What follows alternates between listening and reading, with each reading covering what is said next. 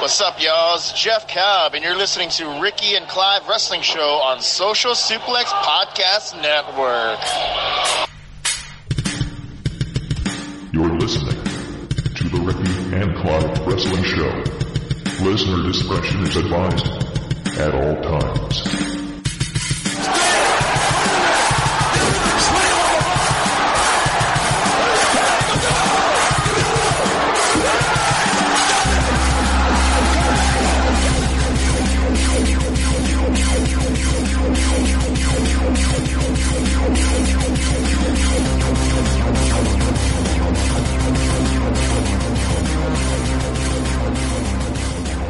Hello and thank you once again for downloading and listening to another episode of the Ricky and Clive Wrestling Show, part of the Social Suplex Podcast Network. My name is Clive and I am joined by Ricky. Good evening, sir. Good evening. Good evening. Later on tonight we will be joined hopefully by Rance Morris to discuss in a bit more detail some NXT TakeOver Portland, but to start the show we've got a rather interesting guest to say the least. And this wee plug has been stolen shamelessly from the Sportskeeda website. Our guest is a freelance reporter who has interviewed the likes of Triple H, Stephanie McMahon, Chris Jericho, Kurt Angle, Andrade Almas, Nikki Cross, Tyson Fury, and this past week, NXT Women's Champion Rhea Ripley. He also creates video content for BBC, and his work has been sourced by Fox, CNN, NBC, MSN and Bleacher Report and TalkSport. He is also featured in an official trailer for the fantastic Total Divas. But more recently, he's ended up in the centre of some pretty controversial topics, and his name sort of rose to infamy, shall we say, when he asked Triple H about Paige potentially returning to the ring, where then a tasteless joke was made and the whole thing grew more arms and legs than the Dark Order, basically. So, ladies and gentlemen, welcome to the show, Sportskeeda's Gary Cassidy. Gary, thanks very much for coming on. Thanks for having me on, and thanks for the introduction. That when you chuck my name next to a load of their names, I'm like, that's quite nice. It means that mine can fall into the background a wee bit. It's definitely, it's quite a list of accomplishments. Aye, well, it's just been, it's one of the things that, like, if I look back to 2 years ago, I started writing about wrestling about maybe two years and a couple of months ago. And I hadn't interviewed any wrestlers, so it's been a lot in a short space of time. So I've had a lot of good opportunities, so it's the kind of thing I'm very grateful for it. Excellent. So we know that you're a bit strapped for time tonight, so what we'll do is we'll just fire some questions at you and just sort of let the conversation take its natural course. Feel free, I'll try and answer absolutely anything as best as I can. Good stuff. Ricky, do you want to start us off? Yeah, I'll start us off. I just want to add to that introduction, we should have put the end of it, a.k.a. a pretty big fucking deal.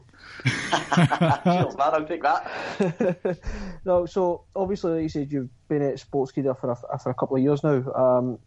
At first, you were publishing opinion pieces. I want to say, am I right in saying that? And if that is the case, when did you start to transition from that to kind of reporting on wrestling and interviewing wrestlers as well? Aye, so it is a bit of a weird one. Like, I still do the odd opinion piece, but they've obviously kind of fallen by the wayside when I've been doing more interviews and stuff, just because they're a bit less of a priority. It's actually a weird one, so I'll try and keep this bit short. I studied journalism when I was at university and ended up like... I'd done a wee bit of news journalism here in Glasgow and realised very quickly it wasn't something I wanted to do. It was like shadowing kind of court cases and stuff. So like I'd done a wee bit of music journalism after that for a bit of fun and then just fell away from it completely for years. And then it was a couple of years ago, just started writing for Sportskeeda.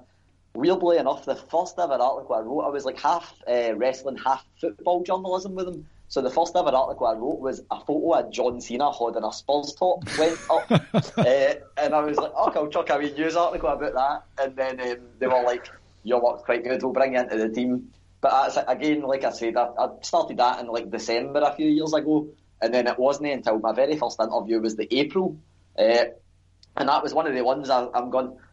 I'm quite enjoying this, writing about wrestling, writing all my opinion pieces, and writing odd news piece. So what actually happened was, Elias had done an interview with Guitar World, I think it was. It was one of the guitar magazines, and I covered it, like, obviously quoted I've credited them when I used the quotes, and I got a wee message from the person that had wrote the article, essentially thanking me for covering it, because they get quite a bit of fame for us covering it, because it was a wrestling website and covering a wrestler, but they'd done it for a guitar magazine, obviously, and they're like, oh, if you want me to hook you up with anybody, and I was just like, that's one of the things, everybody says it, but it never comes to any fruition. And it ended up, they were like, oh, we can hook you up with either DDP or Jim Ross. And I'm like, either of them will be nice. So my first ever interview with a wrestler was with Diamond Dallas Page, which I was like, right, it can only go downhill for here, because I'm never going to interview anybody as big as Diamond Dallas Page. That's crazy. And it's been quite good. So like this month, or ever since the start of this year, all the articles I've written, I think two have maybe been interviews or exclusives. But I still do the odd wee opinion piece, but it's a wee bit of a change, because sometimes you feel like, is it like an interview, or maybe the more I'm posting on Twitter and stuff, you maybe can't put as much opinion in, because some people get really upset by it. Uh-huh. But a wee bit of a change. So, see, with regards to the journalism side of things, I don't think Ricky is feels as strongly about this, but I am personally very sceptical when reading these scoops from journalists, and I know from a recent tweet from yourself that you don't like to be identified necessarily as a journalist. Is that so you would distinguish yourself from those that just post the clickbait articles like your Ringside News and Pro Wrestling Stream and all that stuff?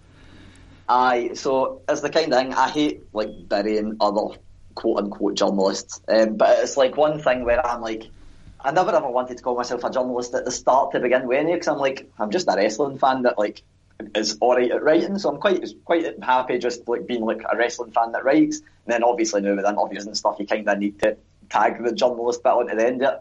But for me, I prefer to say, like, I know it's not the main thing, but I'd say I'm like a wrestling interviewer, because that is the thing I really enjoy doing, and thankfully I've been able to add enough names to kind of credibly call myself that, rather than it's like, I've recently done one interview.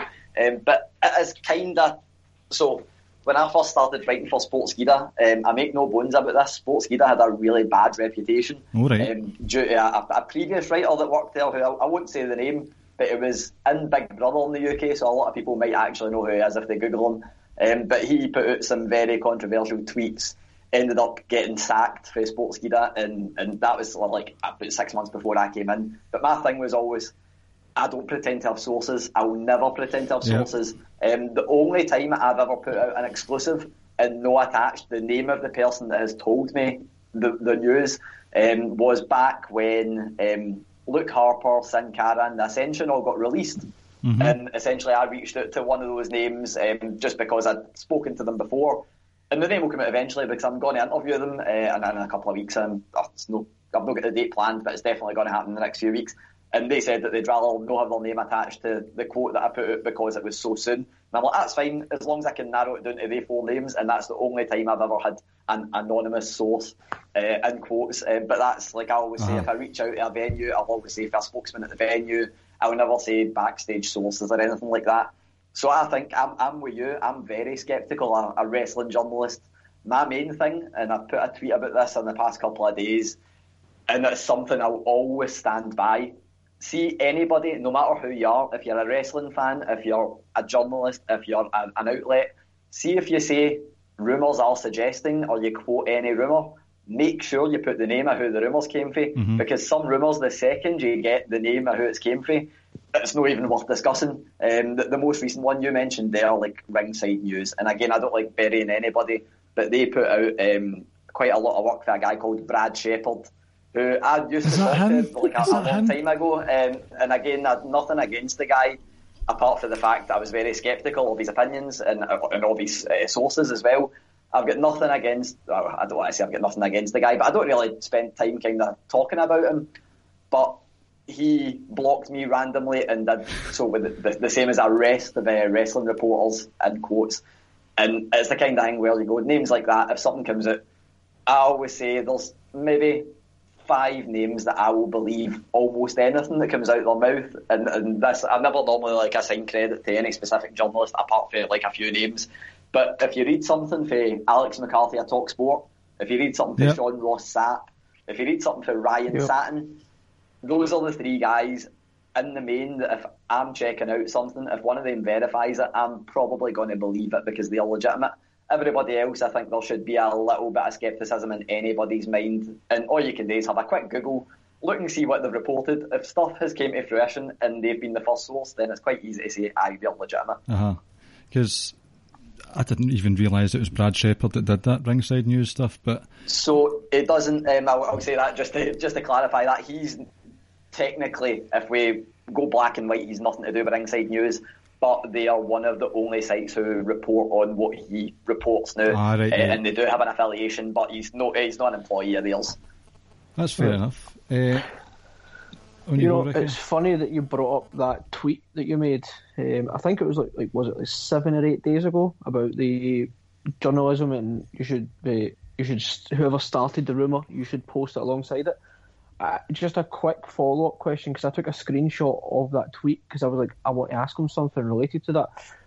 Do you not think then, for instance, if someone comes to yourself, whether it be a WWE employee or a wrestler directly, comes to you and says, this is how I'm feeling, or this is potentially what's going to be 6 months down the line, this is going to happen at SummerSlam or WrestleMania, if you were to put that out there and you quoted saying, I got this information directly from Paul Heyman, for instance, do you not think maybe that could, as a journalist, I know, like you say, you don't want to identify yourself as a journalist, but do you not think maybe that could harm the relationship, that maybe someone's putting something out there that the other person doesn't want out there, but does that maybe tie back into the fact you say, well, I won't quote someone unless they kind of give me permission to do so? Aye, so that's the kind of thing. Again, I've not run into that yet, but I am aware that that could be something that does happen down the line.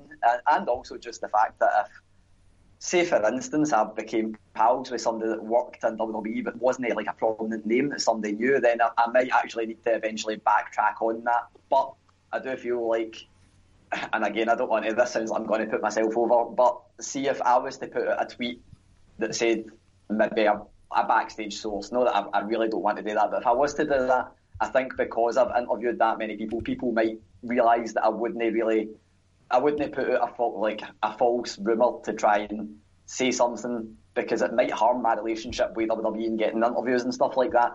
So I think it's a case of building up credibility before they can do stuff like that, because like I said, Alex McCarthy, he'll say stuff and it comes from a source and they won't name the source, so it is kind of The rumour thing was more based on, say, rumours suggest that Hulk Hogan is going to wrestle at WrestleMania, then I should say if that has come direct from me or from whatever sources, or say if it's came from, say, your Ringside News or any other website, just so that the accountability is on the first person, because if I say that rumour, then I'm accountable for it, but people don't actually hold people to account, so people will just believe any rumour they read.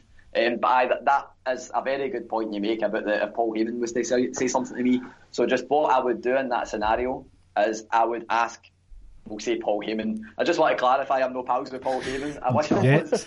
Not yet, anyway. No, definitely. He's one that's on the dream list interviews. But say he was to say something to me, I would clear it first. One, am I okay to put this information out there? And then if he said I would say two, am I okay to attribute it to you? Or do I need to say it's from an anonymous source? And if it was the latter, then it would depend for me. If it came from Paul Heyman, I would be inclined to put it out there as fact, because I can say that he's probably a credible source. But if it was, we say, an employee at WWE, I would try and verify it from a second and most likely a third source. And then you're just kind of covering your bases, because things have happened with reputable journalists who have got things covered by, say, three sources, and then the WWE superstar they've been talking about has came out and refuted the claims. And obviously that, no matter how many sources you get it verified by, and even if it's true, as soon as the person that it's about refutes it, then it's lost all credibility. That sounds like Ryan Satin reporting on Sasha Banks. You're spot on there, Andy. And again, he spoke about it on the Chris Van Leet interview, and again, kind of, he said that he's quite happy to leave it behind him, and obviously a lot of people still hold it against him, but he said that completely changed the way that he reports on stuff, and that is the kind of thing where I'm going, no matter if he could be telling 100% the truth, and that could have happened, but the second that's been refuted by a WWE superstar, you kind of just need to take it as take it as false. That's it. My next question, and you actually, again, you mentioned something right there, people not being held accountable to said rumours starting. You mentioned the likes of Sean Rossap. Sean Rossap is personally one guy I would also trust. You mentioned Alex McCarthy, Ryan Satin. In your honest opinion, what do you feel about the likes of Dave Meltzer, Brian Alvarez? You've also obviously mentioned Brad Shepard there, but mainly those two that I've said, because I think, for me, I think a lot of the times when Meltzer says something, sometimes there is a lot of truth to it, because, I mean, he predicted Brock and Roman Reigns are going to main event WrestleMania 1 year in advance. I think he announced it like the weekend of the WrestleMania where it was Roman Reigns and Undertaker were main eventing.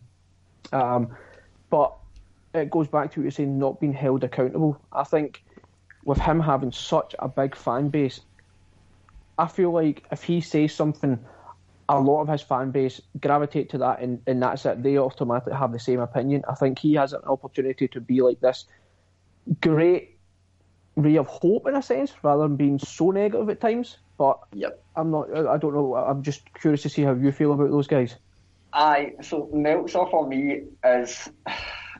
Right, I put it into two categories for me, and this is something that, again, I think with the opinion articles and stuff, you can be on a very, very difficult tightrope to walk. So for me, again, the Meltzer thing's about accountability. A lot of stuff he reports, and he does report as news, it is actually news, and he definitely has, I'm not going to say that he definitely has just now because I can't verify it, but he's definitely had sources in WWE at some point. And I think that's... like, he's got things right. You can't dispute that. The things that people would say gets wrong, I'm always kind of... Again, this is a difficult line because a lot of things he says are reports, but a lot of things he says are opinion. And then it's a kind of tricky thing where it always gets lost somewhere in translation between it coming out of Meltzer's mouth or coming out his keyboard and gone through a different website or gone through Chinese whispers, basically. Tweeting about it. Essentially, it's going to result in Meltzer said this is happening, and a lot of the times, if you look back at what he said, he's no said it's happening. A lot of times he has said, this could be where we're going to go with it, or my opinion is that it would be good to do this. Yeah. But again, the reason, like, I think, and through no fault of his own, but Dave Meltzer's compromised because of the 5-star match thing, and a lot of people disagreeing with his opinions on ratings of matches, which is something I'll not get into because I would never rate matches. Like, I just think it's the kind of thing that you're setting yourself up to be completely bombarded with all sorts of different opinions. Mm-hmm. But I think that has compromised his, like, no journalistic integrity. That's a bad thing to say because I do think he's got integrity, but the way he's been... pretty much, I think it's overexposure. I think he is seen as the very top of wrestling journalism, probably has been for the past, 30 years or something. But I think because of that, everything they says is taken as fact. And whether it's his fault or not, a lot of people will just put it back out there as fact. Uh-huh. And then everybody will believe it because he has a credible source, or at least was. So everybody will take everything he says as fact. And then when it doesn't happen, he's lost all credibility. So that's, I wouldn't put him anywhere near the same bracket as Brad Shepard, but he's definitely, like, him and Brian Alvarez in particular, their opinions for me sometimes can border on distasteful. There was something that Brad Shepard, I was going to say that everything he says is distasteful. The Dave Meltzer one recently was he said something about female wrestlers selling their ring gear and putting out photos on, like, yes, behind paywalls, and essentially said that the women with the better bodies will be able to do that for more money, kind of thing. And I was like, that's a bit crass, that's not for me. So, like, things like that. But again, I'm not going to sit here and say I'm perfect. Everybody can open themselves up to any kind of comment online, because that's just the way the internet is, and obviously wrestling journalism is quite a big catalyst to open yourself up. So, but I would say it's the kind of thing where if you hear somebody reporting something from Meltzer, obviously a lot of stuff's behind a paywall, so people aren't going to pay to go back and check what the actual quote is, but try and find the quote and then decide for yourself if you believe it or not. Mm-hmm. Yep.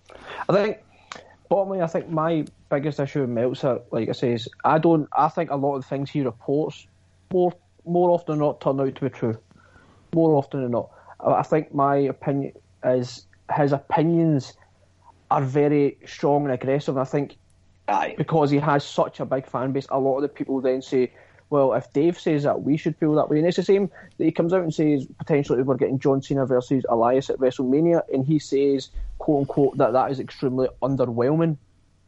That may be so, but I'm pretty certain John Cena, who, quite frankly, is in the Mount Rushmore of wrestling, has enough say-so and power to say to Vince McMahon, I don't want to come back and wrestle Elias. I'm pretty certain John would have signed off on that if this happens. So maybe it might be underwhelming to some people, but John Cena quite clearly, if this does happen, is fully invested in that feud. So, like I said, I think a lot of his opinions on things are, if it doesn't take place in New Japan or AEW, it's a bit, he's very biased, I think. But at the same time, I think he has also said something along the lines like, if you get a 3.5 star under a WWE, that is the equivalent of having a 4.5 to 5 star match in New Japan, just purely because of the different wrestling style and how they book things.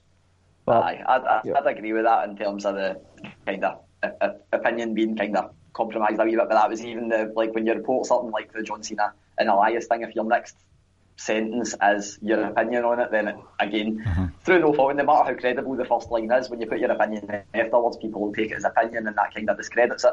The personal note in that was I'd actually, again, no source said it to me, so this was purely opinion.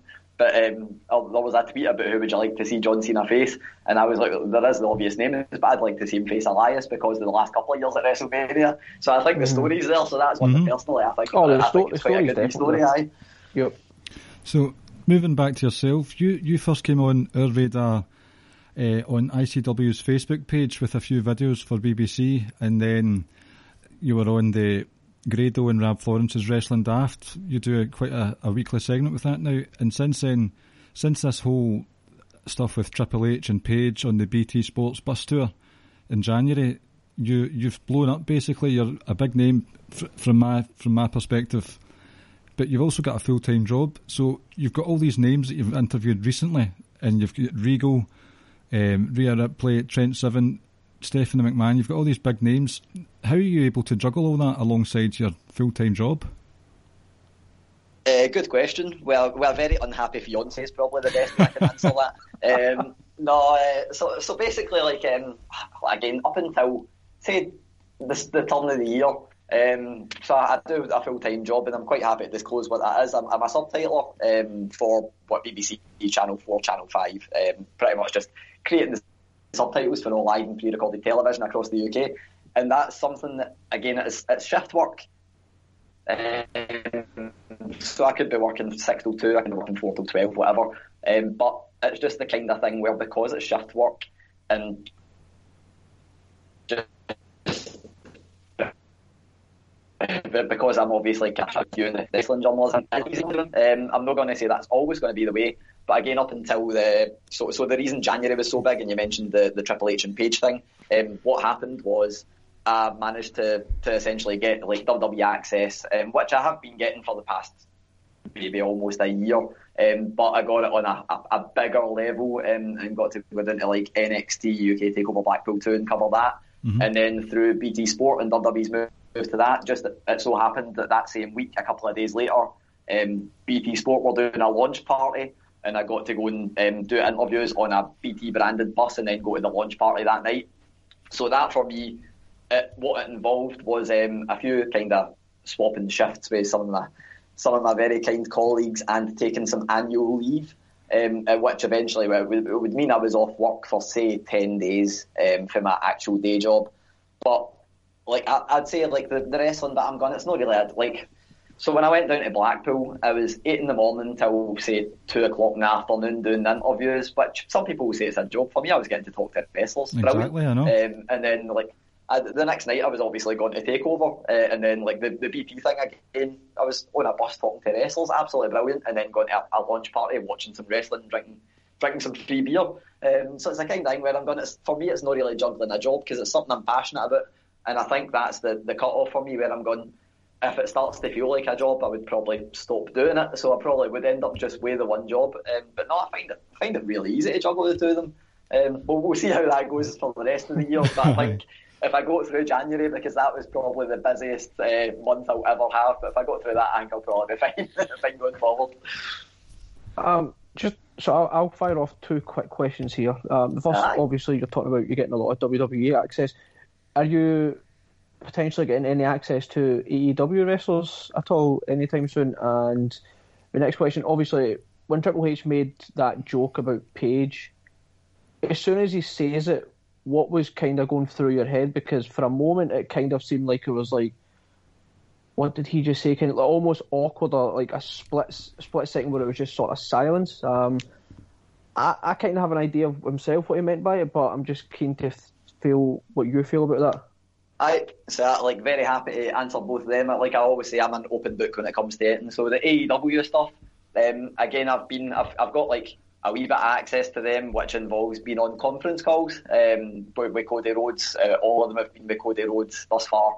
AEW haven't done a media conference call with anyone other than Cody Rhodes. So I've been on those calls. I've spoke to Cody Rhodes.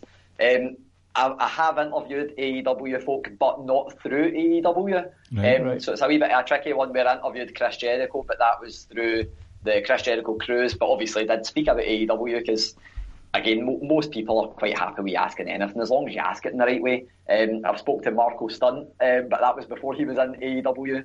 And then the most recent one was Dustin Rhodes, who I actually was speaking to about his acting career, at which I've contacted his acting agent to get that interview. And then also was like, it's for a wrestling website. Is there any chance I can ask, like, maybe split the interview half and half about the acting, half about the wrestling? And they understand, because I'm going, who's going to read about, like, people will, but who's going to read about Dustin Rhodes acting in comparison to who's going to read about both Dustin Rhodes acting and Dustin Rhodes in AEW? Aye. So if you group the two together, more people are going to read and they'll get more eyes on it. So that's the kind of thing that AEW, I'm hoping that I'll get more with them going forward. We did have discussions back in January, and they said to look back round in February to get an interview. They asked me for a few names. That didn't come to fruition because the conference call came up, but they're saying towards the end of the month, hopefully the chance will be there. So hopefully it will happen.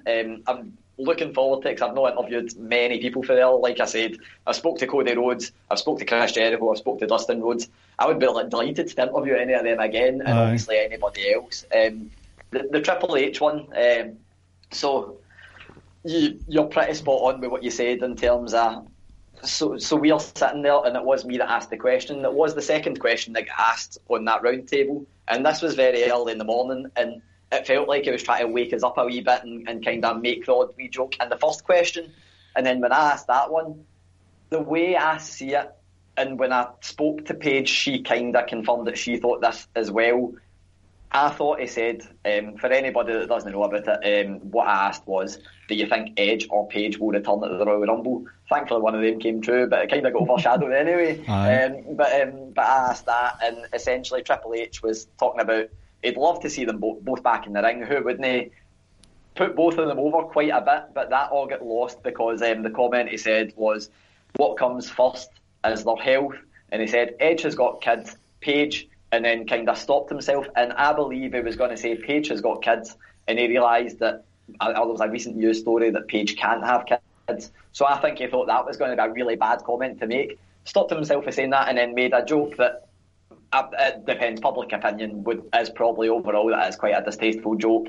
I'd probably agree with that, but I don't think there was any malice in it whatsoever. And it was just, Paige has probably got some kids somewhere. And I do think it was a harmless joke, but that was I was just lucky that when I asked that, the very next interview I was going to be doing was with Paige, so I knew I could follow up on it.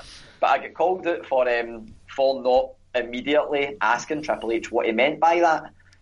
But a lot of people don't realise this was in a room full of, it was 30 journalists trying to get through as many questions as possible, just sitting round a table. Thankfully, I got to speak to him later on that night, but it was the one later on that night was restricted to NXT UK questions because it was following the event. But it's a kind of thing, there was a hush and then a kind of awkward laughter, and I think people, like, I didn't really think it at first, and then when I thought more about it, I'm like, oh man, the one thing, this thought quickly ran through my head, and I will say I quickly cut this thought out, was I was sitting getting ready to publish the audio for that question, and I'm like, I really don't want to publish that joke, because I know that no matter what, the rest of the answer they could have said absolutely it. And I could have confirmed CM Punk's return and nobody would have cared because they'd have picked up the joke, because that's just the way the world is now. But I'm like, I need to put it out. I can't edit the joke out because, and this ended up happening, I'm going, if anybody else was to put the audio up of that interview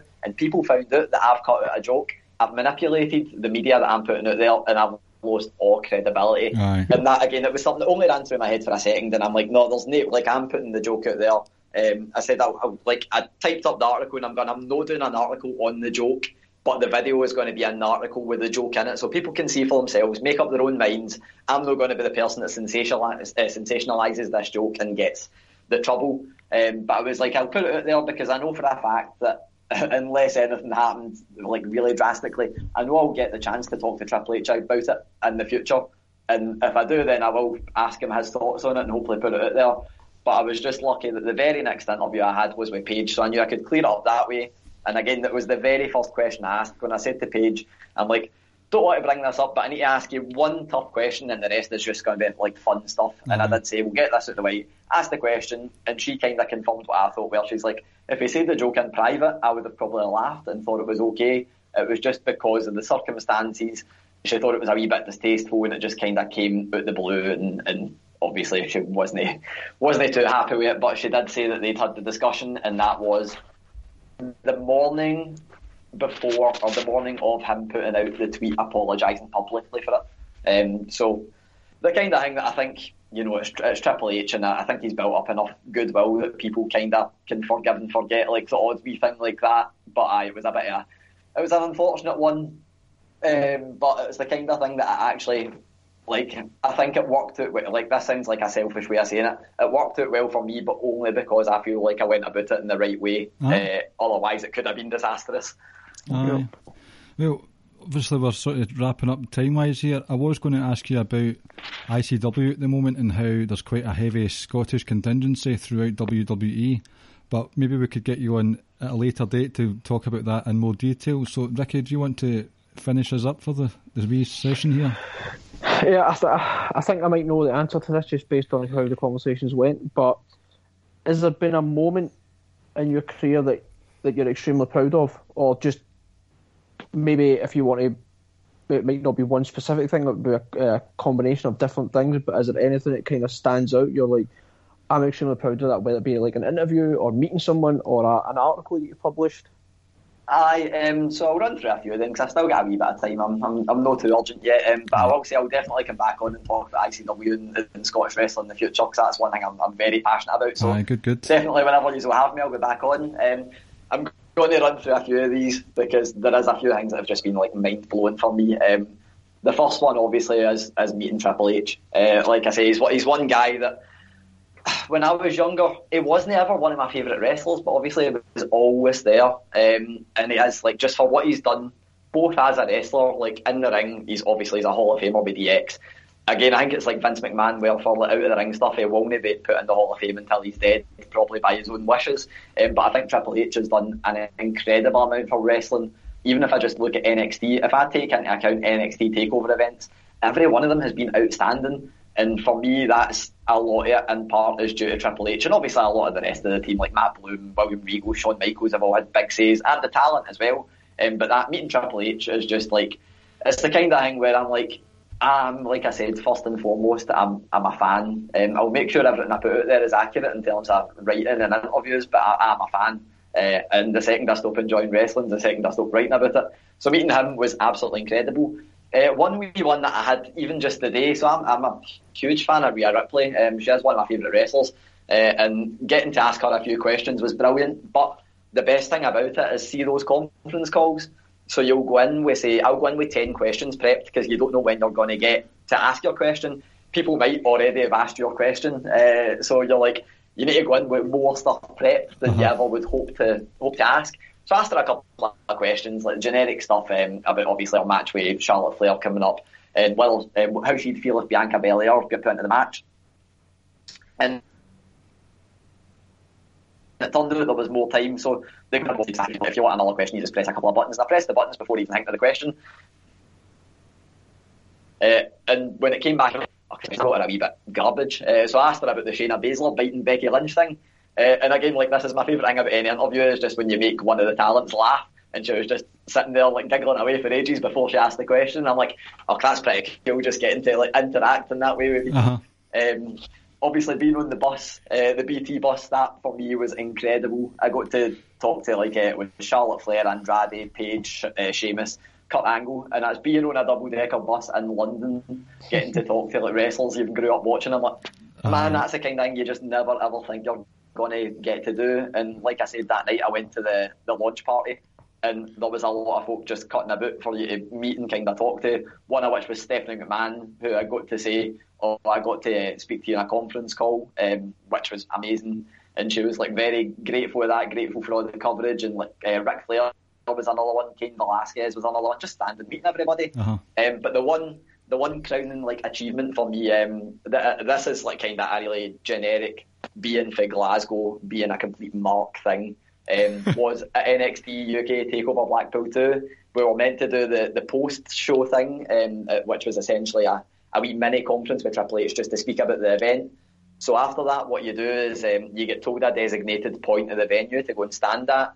If you're a journalist, WWE do it the right way, where they always put you behind the hard camera, so you're never on screen, essentially just to... so you don't compromise journalistic integrity by looking like you're cheering on screen stuff, which is fine anyway, because again, I always say we're all fans. But they put you behind the hard cam, and then the meeting point was just at the side of the ring. So we walked to the side of the ring afterwards, and they're breaking down the ring and all this nonsense. They're breaking down all the chairs. So it's loud as etting, and they say, right, we can't actually have the conference. And I'm like, oh, it's going to be cancelled. We can't have the conference here. We need to go backstage. And I'm like, oh, yeah, dancer. So I got to go backstage, and that was like it was two specific things that happened, or kind of two and a half, where we're walking backstage, and they're like, obviously the rules apply, no photos, don't like talk to anybody, just kind of follow us through. We'll go to this specific place. This was maybe me and about five other people, maybe six other people. We'll go to this specific place where they've got the board set up, where they do all the interviews for backstage, with it, like the media board.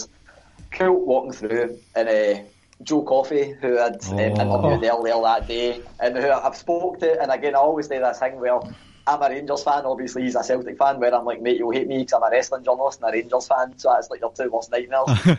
But I was walking through, and obviously he'd just finished his match with Walter, and was still looking pretty tired, we'll say, pretty knackered, because it was a long match, and obviously a physical one with Walter. But he looked up, and before I said it, he was like, all right, Gary. I'm like, remembered my name, that's brilliant. It was just one of the ones I'm going, obviously a lot of Glasgow wrestlers now, you're going, he's hit the big time, he's in WWE, and he remembers my name, that's pretty cool. But the two bits, like the main bits was, so I went backstage, my mate always slags me for this, and like there was two moments. The first one was I turned round and I seen Triple H and Shawn Michaels talking to each other just about the event, and I'm like, fuck, if I could take a photo of that would probably be like, just nobody'd ever believe that I was standing backstage in WWE watching these two legends talk about the event they've just put on, which I'm like, that is mind blowing. But the second one, that I don't know why it blows that out of the water, my mate always slags me for this because he's like, nothing can beat seeing Shawn Michaels and Triple H just talking about the event, as I turned around and I forgot to work there, and I was like, there's Prince Albert. It's like, there's Prince Albert. Prince Albert. Matt Bloom standing like literally like a couple of steps behind me, and I'm like, I don't know why that was the kind of thing that blew me away that much. I think it was just no expecting it. And he's like, mate, you've like, my mate has gone, you've just seen Triple H talking to Shawn Michaels, and you're going to talk to Triple H 2 seconds later, and you're like, there's Matt Bloom marking out for Matt Bloom. And I'm like, it's just the kind of thing, like, there's just the wee odd things that you don't really expect to see, and they'll always take you by surprise. But that's definitely one of the highlights, weirdly enough, in that list. That might be the first time Matt Bloom has been mentioned on the Ricky and Clive podcast, so well done. And they got a fair few mentions there as well. Aye. Well, Gary, thanks very much for coming on. As I say, we'll try and get you on soon and talk about the exciting stuff that's going on for ICW and Scottish wrestling in general. But before you go, you want to drop all your details for us? Aye, definitely. I'll just say thanks for having me on. Like I say, it's the kind of thing where I'm like, even if it can be like 5, 10, whatever minutes, I'm always happy to come on if I've got the time and I'm no like in work and subtitling, then I'm happy to come on and talk about absolutely anything you want to talk about. So just give me a shout and I'll happily come back on. Good stuff. But I'll do the the shameless plugs. Thankfully, you've put a load of them in there for me, so I don't need to do too many. But I'm Gary Cassidy on Twitter. So if you search my name, hopefully I'll come up. I've been trying to get the @GaryCassidy handle for ages off someone that's got like 20 followers that doesn't even use Twitter, but they're no for giving up, so I've accepted that. And I've got like my handle printed on a few things, so I'm like, I don't really want to replace all that. So it's just it's Conscious Gary. It's ConsciousGary. If you go in there, the one thing that I always like want everybody to watch is the like you mentioned earlier, the BBC The Social video, which I've got pinned. Mm-hmm. I've done two of them. The first one was about being on the receiving end of the question, you still watch wrestling, you know it's fake, right? But the second one, which obviously that one resonated with a lot of people and it was pretty cool, but the second one, which is the one that I'm kind of most proud of, was the William Regal interview, and that was essentially the easiest interview I've ever done, because I said to William Regal, would you be able to talk to me about wrestling, Scottish wrestling in particular, if I just say to you, like, this is the topic? Aye, no worries. Again, the weird thing about that is he introduced himself to me as Darren, and I'm like, that's the weirdest thing ever. So that goes in the highlights as well. But no, so I just said to him, all right, mate, can you talk about Scottish wrestling? And off he went. And this video is edited down to, like, 3-4 minutes, but he spoke to me for 15 minutes about sharing a hotel in Shetland with Justin Thunder Liger, about pretty much that. The weirdest things ever, and then just about the Coffees being the first people they contacted for the UK tournament, but they weren't available because they were doing one of the sport. A lot of stuff like that. There's just a lot of nice wee plugs in there for places in Scotland like Bucky and Wick and stuff like that. So if you go on my Twitter, that's the very top video. Everything else is linked for there. My Sportskeeda profile is linked for there, so you can go and troll through all my stuff and see what rubbish I've been talking and hold me accountable for any stories I put out there. We will, definitely. But if you go on there, you'll see everything on my Twitter, so feel free to do that, or obviously, hopefully I'll be on here again. So if you keep tuning in, you'll hopefully hear me again on this very show. Fantastic. We really appreciate you taking the time to come on. No, thanks for having us on. I appreciate it. Right, cheers, Gary. Thank you. Right, thank you. Cheers, guys. Right, thank you. Care. Cheers, bye. Right. Well, Ricky, I think I'll have to sort of reconsider my stance on wrestling journalism as a whole. That was quite the frank and honest interview. It was a really good one. Glad we had him on. No, it was really good. In the fact that Gary said himself that he doesn't like to be called a journalist. And I think the most impressive thing there was that the one thing I've always wanted people to do is for people to be held accountable for what you say and do and stuff, especially like reports and when you put stuff out. He seems to be like, well, when I put something out, I will be held accountable for it because this is my work and this is, so I appreciated that. I really like that. And the fact that he said he's happy to come on again and talk ICW or talk Scottish wrestling in general, we'll definitely be having him on again, like, aye, hopefully as soon as possible. Excellent. Good stuff. Right, so moving on to the second portion of the show, and we're going to look at what has turned into quite a divisive NXT TakeOver from Portland this past Sunday. We were going to have a large, sexy black man on the show, but Keith Lee couldn't join us this week, so Rance Morris, how are you today, sir? Hey! If I'm second to Keith Lee, I'll accept that. I'm good with that. What's up, guys? All good, sir. Yourself?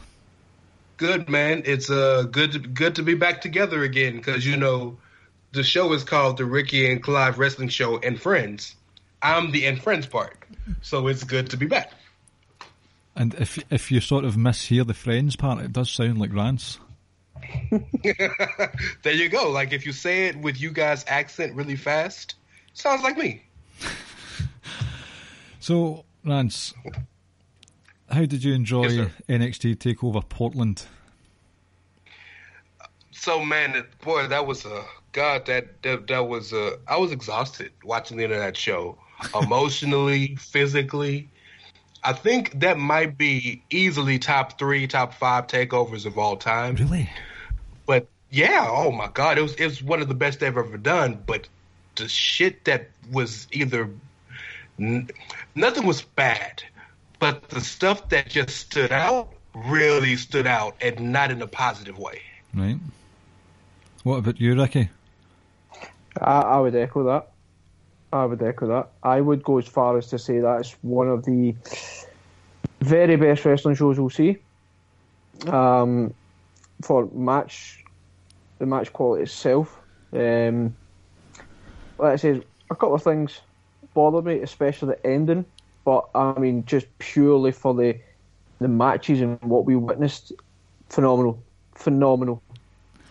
Pound for pound, like I say, is as good as any takeover you've got in any wrestling show you'll probably see, I think. I do agree, and that tag team match was wild, absolutely wild. And I said to you privately on Monday morning, I think, I said, is it just me or has Pete Dunne actually got better? And I know he's only in his early 20s, but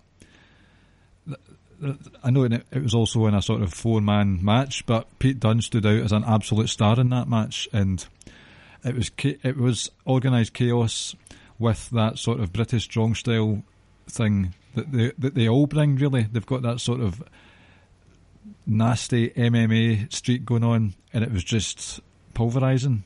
But the Dijak and Keith Lee stuff, that was bonkers as well.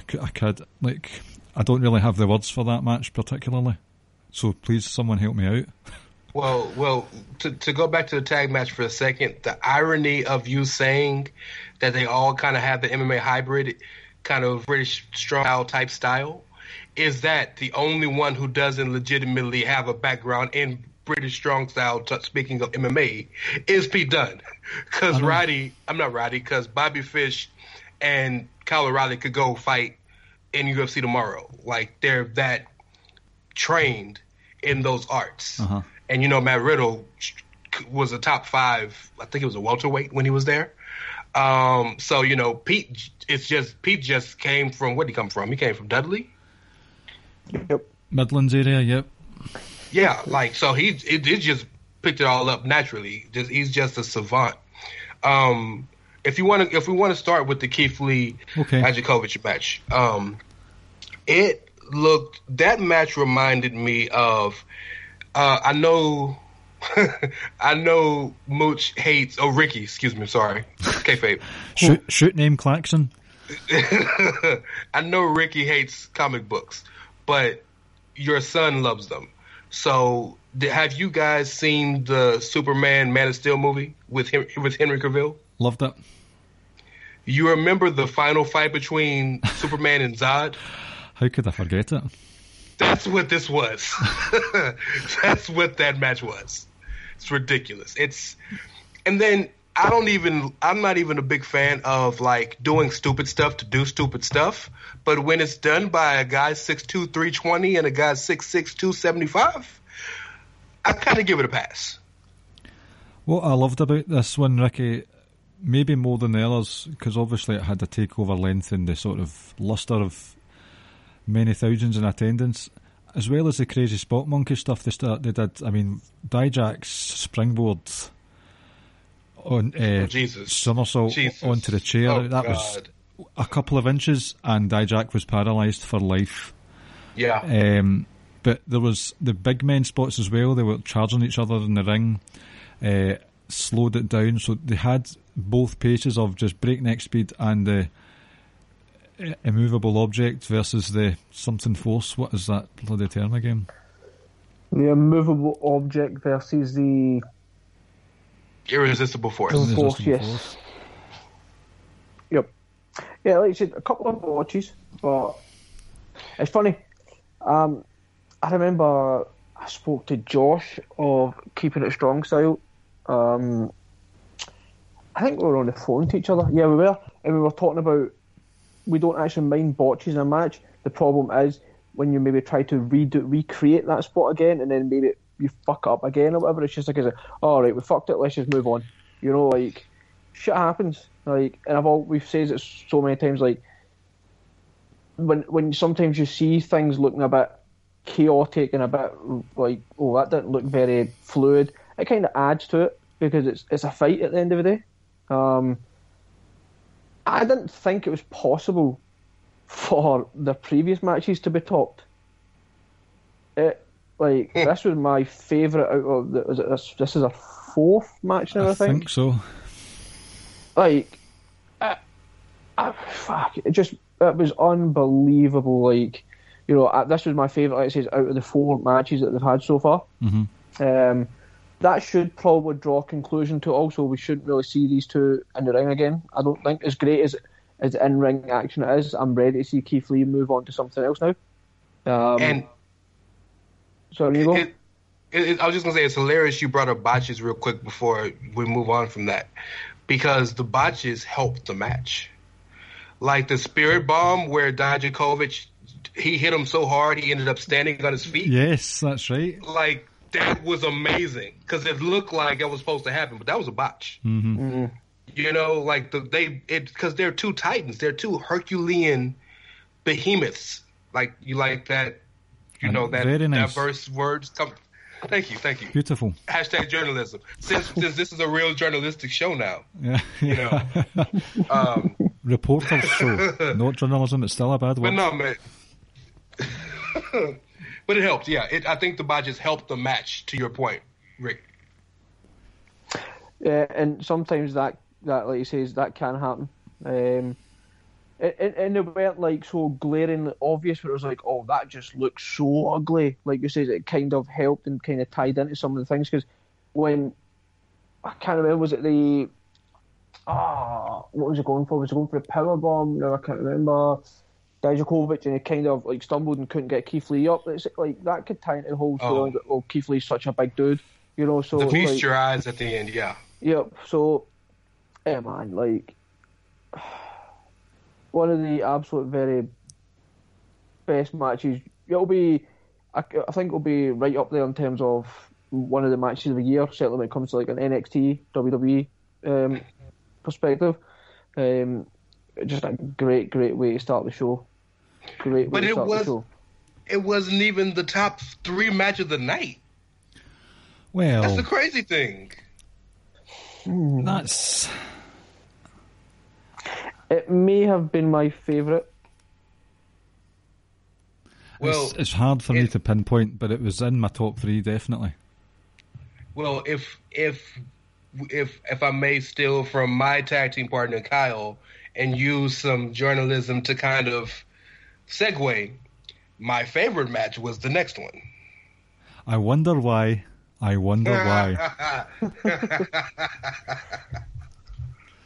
Dirty Beast. I mean, other reasons, but that didn't hurt, but other reasons. No, you would think it would be hard to follow, now the whole follow that, MFers. But Tegan Nox and Dakota Kai put on a very good match. I thoroughly enjoyed it. The violence was on point.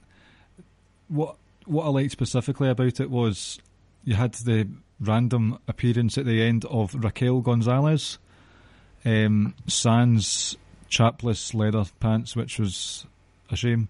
But at first I was thinking, that's a bit random. I mean, you've got quite a few other women on that roster who could easily fill that space, but the beauty of that is Dakota Kai has been so self-destructive recently that she's alienated everyone, both heels and faces. Nobody wants anything to do with her, so who else would you bring in apart from someone completely new?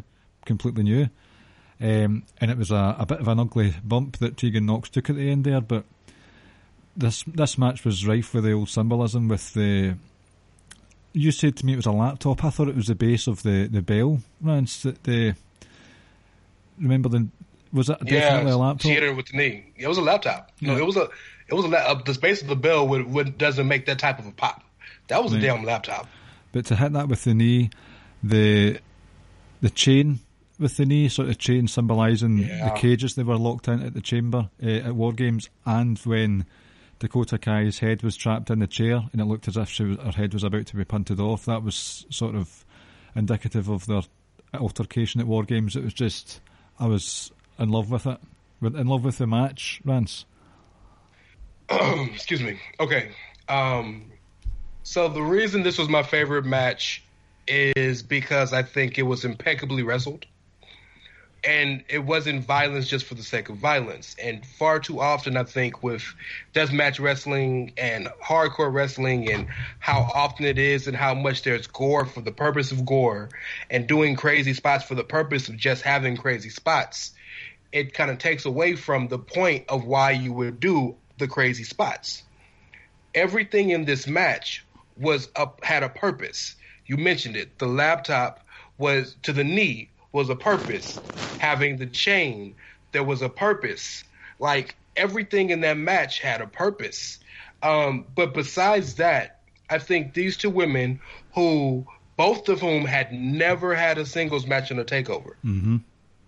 both of them, the fact that they went out there after the spot that they were given, and to almost be the change of pace bathroom match, and to go out there and wrestle that well of a match and get the crowd that interested, like it was beautifully done. And like, they deserve a massive round of applause. And I think it was the perfect ending, because not only did you, like you said, did Dakota alienate everybody, she needed to somebody else had to come help her, but it's a hoss. And it's yep. always good when the smaller person has a big person watching their back. Uh-huh. So now, if Tegan wants to go to Dakota, she's got to go through a damn near 6-foot, you know, Pillar huge house. Texan woman. Yeah. Ricky? Pretty much everything Rance said. It wasn't my favourite match of the night, but it was still a really good match. Yeah, like, the story will continue. Yeah, actually, I don't really have much more to add on to what Rance says. I think Rance pretty much nailed everything there in his assessment. Well, the next match, and I did mean to get back round to watching it, it's just time has escaped me, but when this was on in the house, kids were playing up, I was distracted, so I don't really have much to add with regards to Finn Balor and Johnny Gargano, so if you want to go ahead with that one, you can give the first take on that, because I've not got much to add to this one, really. This was a match that I was most looking forward to. It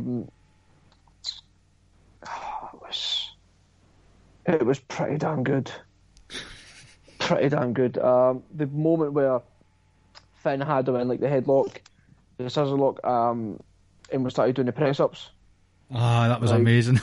Just like a little shit, you're like, you arrogant bastard kind of thing. Thankfully, the right man won. I think, obviously, based on what happened later on that evening, you can understand why they went with Finn, because now everyone forgets about Gargano losing, because this was Gargano's first big match back from the injury, etc. Mm-hmm. Mm-hmm. It delivered in every sense it you expected it to. I wouldn't have minded it being longer, the feud itself, as opposed to, like, I don't mean the match. Obviously, like I say, they're going elsewhere now with Gargano, and I don't really know what the plan is now with Finn. Maybe they'll go Finn Adam Cole at some point. But that's heel on heel. Will they do that? We'll see. I thoroughly enjoyed this match. I think this is it was probably my gun to my head, probably my second favourite match of the night, if I'm honest. After, I would say probably after the opening match. So this match and the main event suffered from an issue that I'll wait to really get into till the main event, but kind of like I think the over necessary bloat of the main event style of NXT, and we'll talk about it when we get to Cole and Ciampa more. But so I'll give 3 quick points about the match, because it was a great match.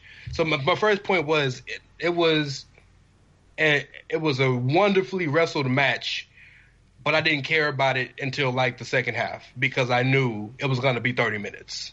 So like mentally, I'm like, I'll just pay attention to it and really get into it when I know they're ramping it up, because I know Gargano matches. Like, that's something me and Clive kind of laugh about personally. Oh, yes. About Gargano matches. The second point was, and maybe it was because of I wasn't against the match. It was actually one of the matches I was most excited about going into it. But maybe it was because of kind of that apathy of going into it in the first half. But it felt almost heatless for a while until, like, they ramped it up. So, like, in my mind, I looked at it as maybe the best match you could watch in a long time that didn't really matter. Mm-hmm. That was just to me. I'm not, because I don't want to make that like that was the, like, Portland loved it. Everybody I talked to loved it. That was just to me. But lastly, and I think most importantly going forward, man, look, Finn Balor, they got something with dude. Like, I don't know, maybe whenever somebody's, like, not doing well or they're, like, they're stuck or they're stagnant, go get married. Because, like, this dude got married. My God. Like, my favorite part of the match is, there's a joke in here, Clive, was at the end when he beat him. And, like, he stood over him for, like, 45 seconds in his face, like, paintbrushing him and talking trash. Mm-hmm. And the ref's like, bro, the match over. Like, I love that. Mm-hmm. Because you can tell, like, he's really locked in. He looks amazing. Finn Balor's a star. And much like Aleister Black had to kick the alignment out of Johnny Gargano, maybe Finn Balor kicked it back into him. To touch on to point number two, like, I mean, I completely agree there. Like, come on, like, Finn, or I'm talking to Gargano here, like, Finn put you out of action for however long it was again. 3 or 4 months, so that's my issue, and I'm almost certain, I think, Samoa Joe and AJ Styles' first match before their match in Australia, they started off with, like, a headlock. It's like, what the fuck are you, like, you dude's been at your home and saying shit about your wife, like, no, like, you just collar and elbow tie up, yeah. Yes, you just start punching it, and that's what I loved about the Australia match. Samoa Joe didn't even reach the ring, and AJ Styles' music came on, and then he started brawling in the aisle. That epic shot down the aisle. Yeah, it reminded me of Diesel versus Shawn Michaels in Your House. Yep, where Shawn Michaels is walking down, and he's already starting to take his top off, drops the title belt, gets straight in, takes it to Diesel, and knocks Diesel out of the ring. I absolutely love that. Like, so when it's a, like, quote unquote blood feud, or there's so much hatred there, like, don't start the match off like your, like, the normal standard way. Mm-hmm. A minor gripe, well, not so much minor. It's a major thing. It's been a gripe for you for a long time. Yeah. So I can, like, that's to steal a rancism. That's consistent of you. Thanks. You're welcome. Hey, there we go. Look at us, journalists. Look at us. Oh, well, hey, if we're only going by our kayfabe names, then don't call me Rance, call me Ray. How about that, Ray, Mr. Cash? Nah, call me Rance. R-E-Y as in Romano. See, Romano is R-A-Y. That's why I do that. There you go. It was proven right on live on air. That's why I say R-E-Y, because he's the only R-E-Y that I know. Well, speaking of wrestlers who have Ray at the start of their name, Rhea Ripley. Oh, God. What terrible segue. That is terrible. Kyle Moores, put that in your pipe and smoke it, sir. That was the best segue of all time. Oh, man, I needed that laugh. That's great. Segway King, that was amazing. Kyle Moores, his job is over. I've stolen his Squared Circle Sage moniker, and now I'm the Segway King. Right, so Rhea Ripley, Bianca Belair. Really, really enjoyed this match. This was basically, although Bianca Belair's not, like, tall and domineering, this was a horse match for me. Mm-hmm. It was brutal. She's big. She is big, but she's not sort of, for instance, Raquel Gonzalez big. She's like Cesaro. She's not built. Yes, spot big. On. Yeah. But the match itself was a belter, I thought. I was looking forward to it going in, but I was more than... It over-exceeded my expectations. I don't know about you guys. Well, let me ask you guys this question real quick before we get into it. Because I know we're going to talk about kind of the controversy of Rhea winning and Bianca maybe being left out. But let me ask you this. When I think about WrestleMania triple threat matches, the person who should hold the belt in my mind is always the person who needs the most help going into the match. Right? I say that because the other two normally can build the match on their own, just on their own charisma. Is Rhea going into it with these three characters, Rhea, Charlotte, and Bianca, to y'all, as great as she is and as great as she's been, doesn't she look at like the weakest of the three from a star quality wise? Are you assuming it's going to be a triple threat? Well, I'm just saying. Well, I'm thinking it's going to be a triple threat, but even just looking at, I guess this is. I guess I'm trying to give credence to the people who thought that Bianca should have won. To answer, well, we'll discuss what you've said first. Rhea Ripley was made a star in about 10 days in November. Yeah. Yeah. Like it was 10 days. Same with Keith Lee. One night in Survivor Series, and people will remember him so much that they popped big time at the Royal Rumble. Rhea Ripley, in my opinion, is already a star. I don't think she needs the addition to make it a triple threat to stand out. I'm not sure why they're wanting to do a triple threat if that is the case, but the way things ended at TakeOver, with Charlotte stomping on Bianca at the end as well, would suggest that Bianca has unfinished business with Charlotte Flair as well. I don't think she's lacking in star power.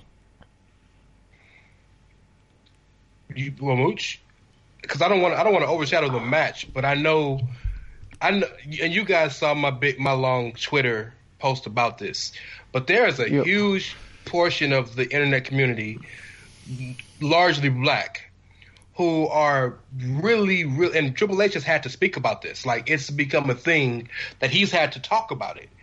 That they're really, really tired of Bianca being overshadowed, because Bianca, regardless of how you feel personally about her, if you put her neck and neck, shoulder to shoulder with every other woman on that roster, in some form or fashion, if she isn't better, she's more interesting, or she has a better look, or she has a better gimmick, or there's something about her that you could argue should put her with or above them.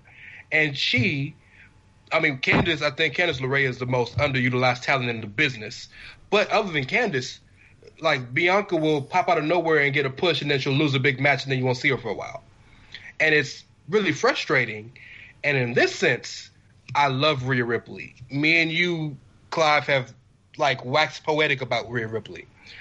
But the one thing Rhea can't do is talk. Mm. Like, Rhea's not interesting in any form or fashion if she has to open her mouth. That's no diss to her. That's no diss. Everybody's not perfect. That's no diss. Mm-hmm. She's a 9 out of a 10.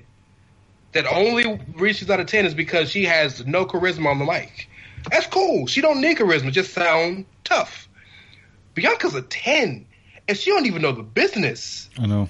So it's like, from a wrestling standpoint, she can do anything. From a look standpoint, I can't think of very many people who have not, like, attractive wise, but who have as good of a look as she has. Charismatic, charisma out the wazoo. She can talk, and it's not only that she can talk well, but she talked in a way that you're like, damn, that really sounds like her. Uh-huh. So, I'm just trying to give credence to the controversy, because I think the right person won. But man, it's gonna suck for her to get left. This feels like going into WrestleMania 29 when Punk lost to Cena. Mm-hmm. And it was Rock. And it was Rock. It was Rock Cena again. We saw that already. We haven't seen Charlotte Rhea yet. But, like, Punk would have been the heater that would have made that match explode. Punk lost to Rock. I think Bianca can make... Well, Punk lost to Rock at Royal Rumble, and then he lost a rematch at Fastlane, whatever it was. But if you remember, like 4 weeks or so before WrestleMania, Cena and Punk had a match on Raw to see who would wrestle Rock. Was that the one with the pile driver? And that's the match that's the one with the pile driver. Uh-huh.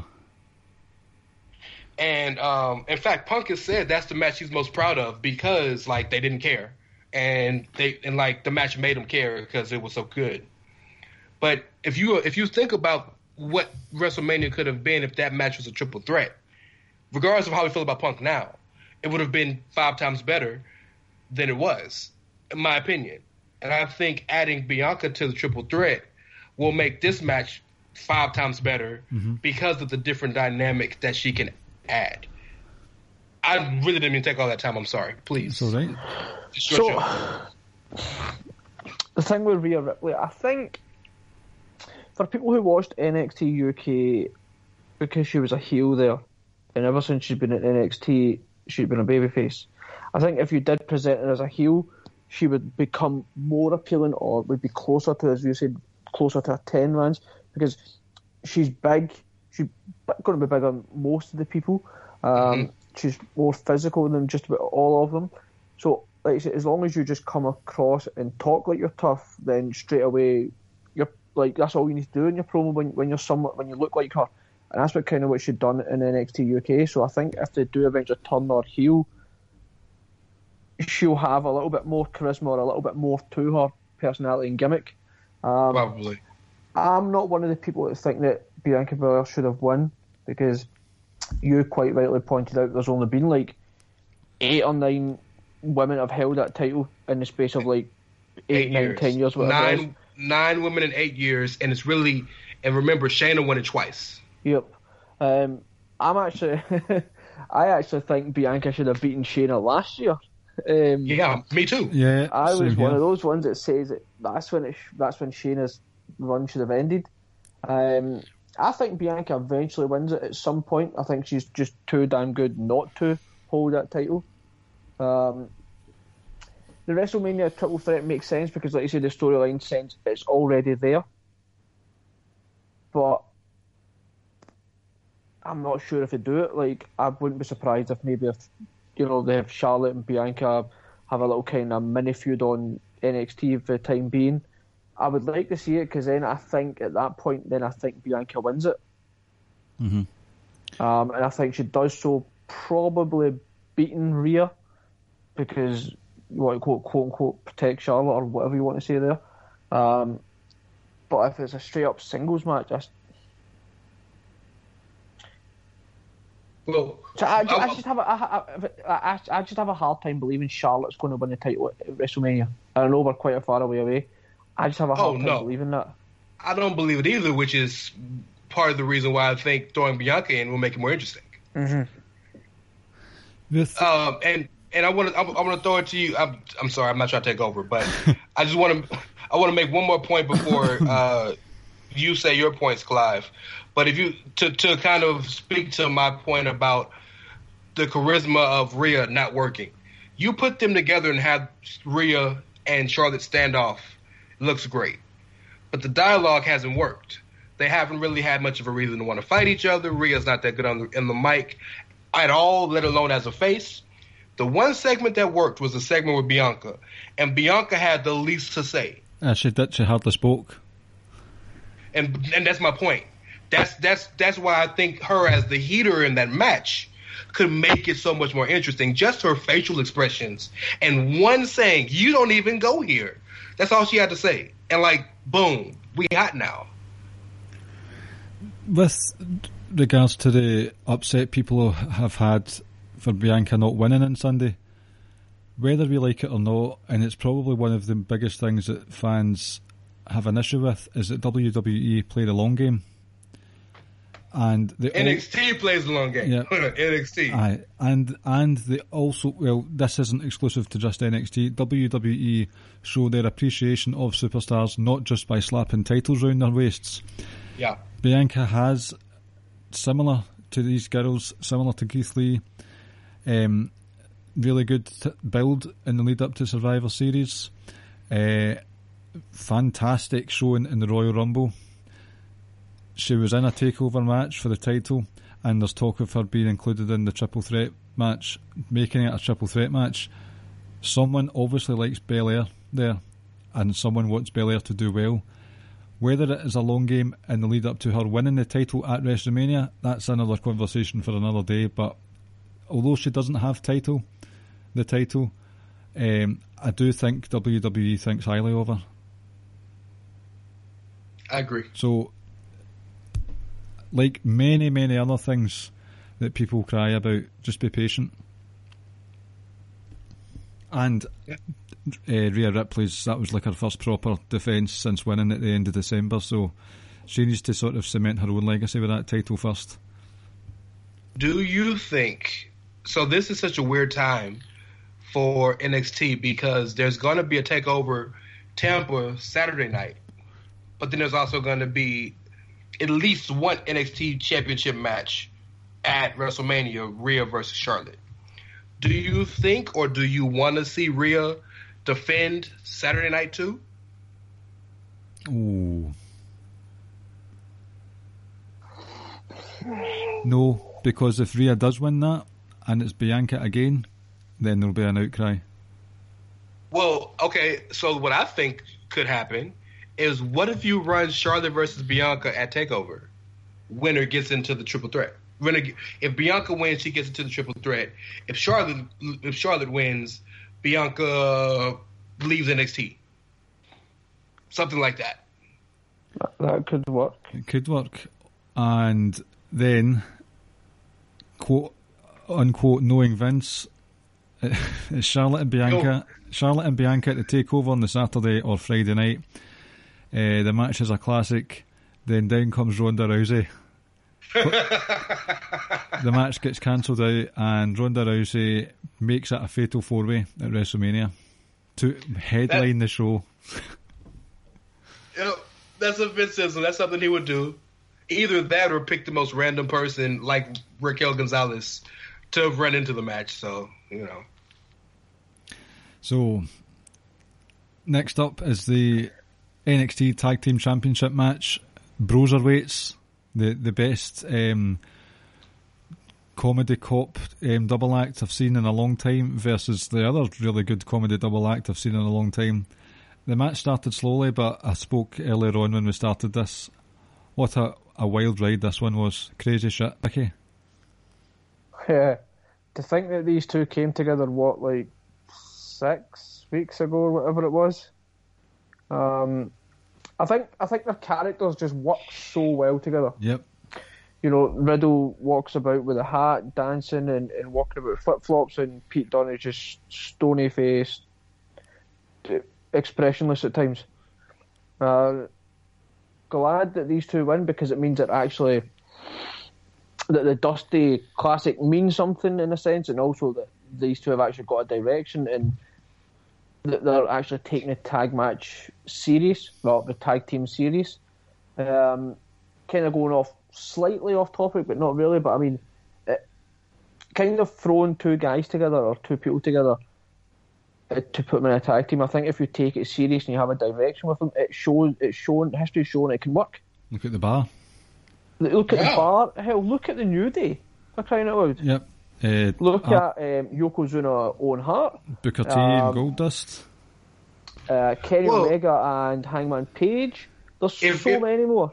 If we're honest, every tag team that's not real brothers or real family is thrown together. We just don't always see them getting it together. That's true. Yeah, I just mean like if you've got two guys who have been predominantly singles guys, and then out of nowhere it seems like Cesaro and Sheamus, like they were having that great best of seven, then all of a sudden they're tagging together. I'm sure there's a few others that have somehow just escaped. Well, Team Hell No being one as well. X-Pac and Kane. Yeah, so like I say, it can work. Fucking another great Undisputed Era tag match. I even loved at the start as well. Like they had enough of fucking. How many fish could Bobby Fish fry? Bobby Fish could fry fish. Like, that's amazing. That, that's so good. They come running out the ring and then they start brawling in the aisle again. It's like, right, so just even in the space of a couple of weeks, there's already so much heat there. It's already quite personal. So I thoroughly enjoyed this match. Standard, great takeover tag match. You know, like, it's becoming as the norm now, where you get a great fire takeover match, tag match.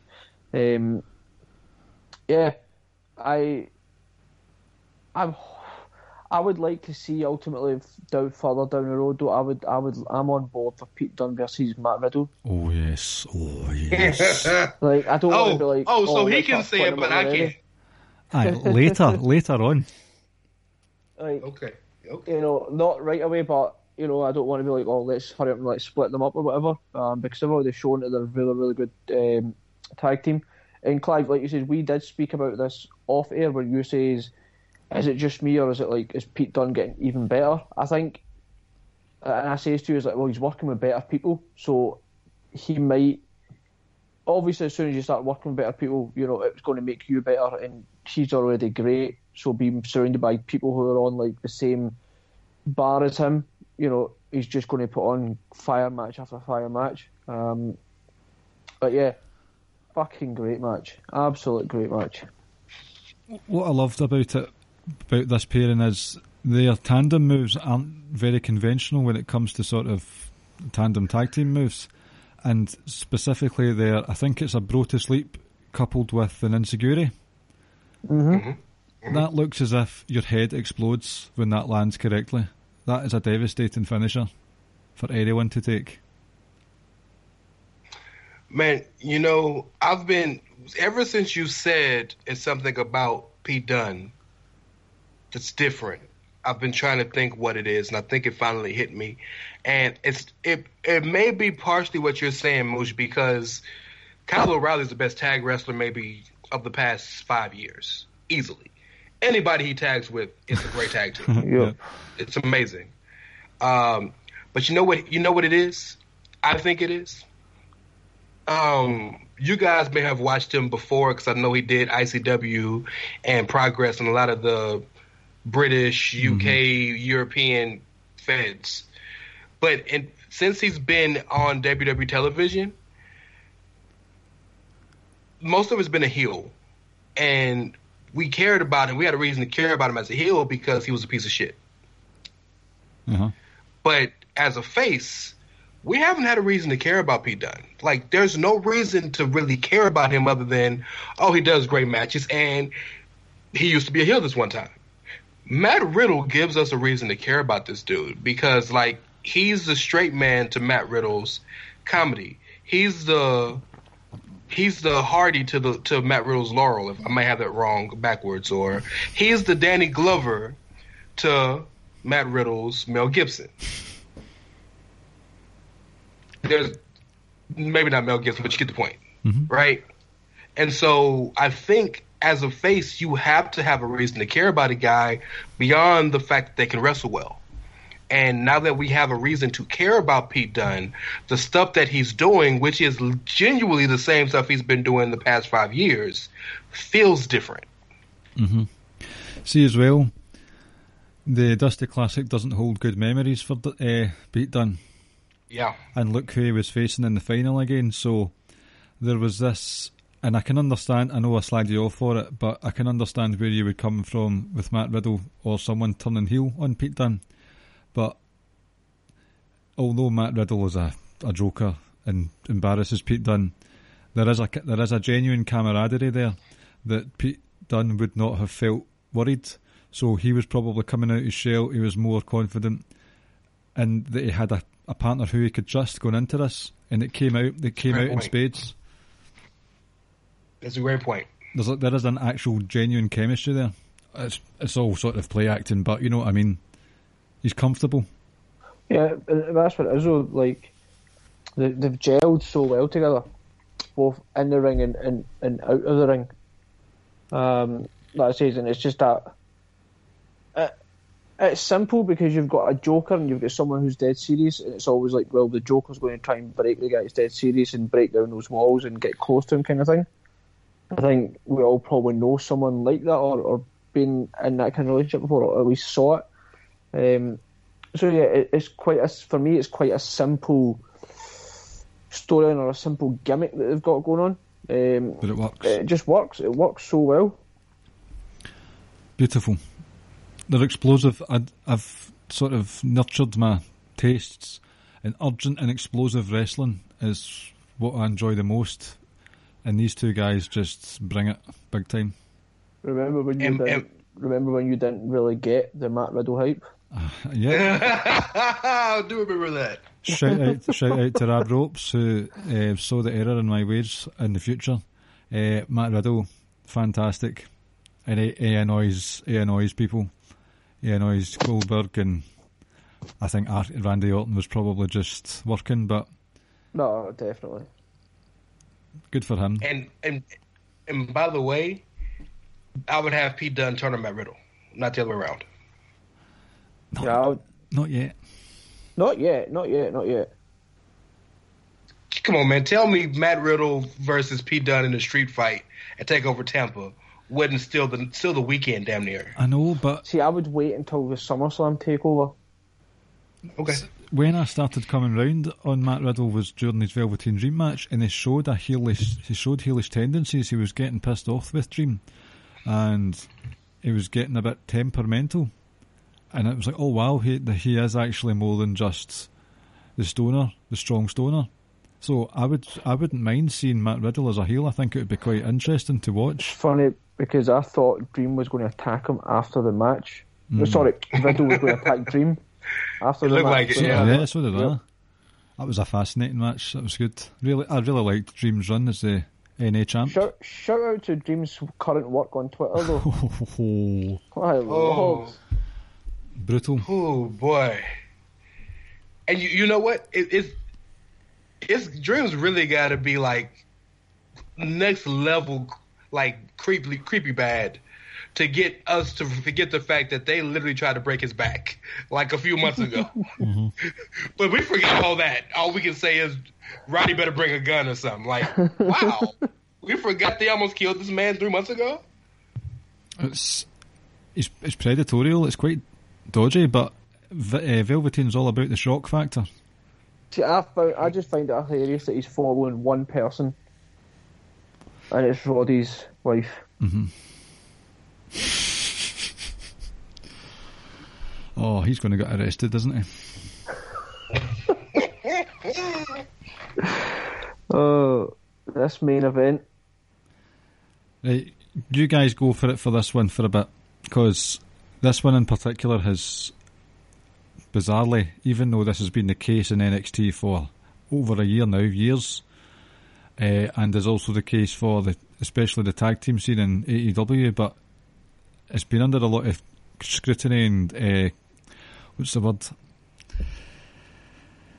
criticism because of the sort of false finish behaviour, but on you go. Like, the match itself was great. I didn't like the neck spot on the table. Oh, like come on! Like I thought in the match against Mustache Mountain at Worlds Collide, at one point, I think it was the end, he was kind of holding his neck, and I'm like, "Fuck! Are you just selling, or are you legit hurt?" Because then even it looked like Gargano kind of like looked at him and went over to him to see if he was all right, and I was like, "Stop with the neck bumps, like the next boss for Ciampa." That was difficult to watch. Very difficult to watch. Match itself was fucking fire.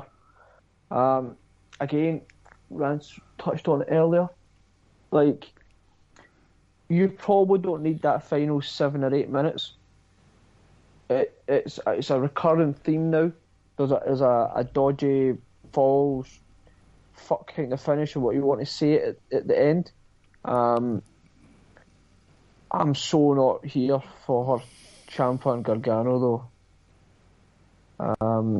I will watch that shit. I will enjoy the matches. You know, so it's contradictory what I'm saying. And I suppose, but I don't want it. Yeah, the only thing about it, I suppose, is, I guess, it's the wrinkle is that Ciampa's a face and Gargano's a heel this time around. It still feels very raw. Like, it feels like we just finished that feud. Don't get me wrong, the matches are going to be great, but I'm just not sure if I'm ready for it or I'm here for that feud again. Is it my turn? Do I go or? Yep. Yeah, yeah. Okay. So, as has become my Twitter trademark. Sigh. All right. So I'm about to tear this apart negatively, but let me start off by saying that there was no match, if you believe in bullshit star ratings. Every match in the card was four stars plus. Like, they were all that good. So this was a great match. I'm just about to destroy it from perspectives in which don't make sense to me.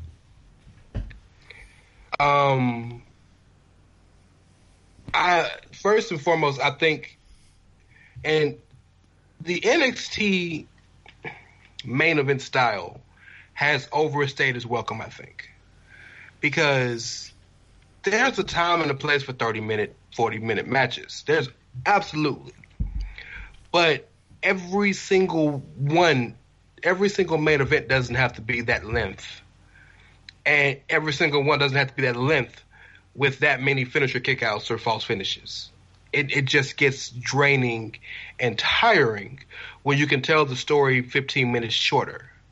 As you said, to take 7 minutes out that match, it's almost perfect, right? But the three guys that are involved in particular, Adam Cole, Johnny Gargano, and Tommaso Ciampa. I think this is the one problem with NXT becoming a third brand.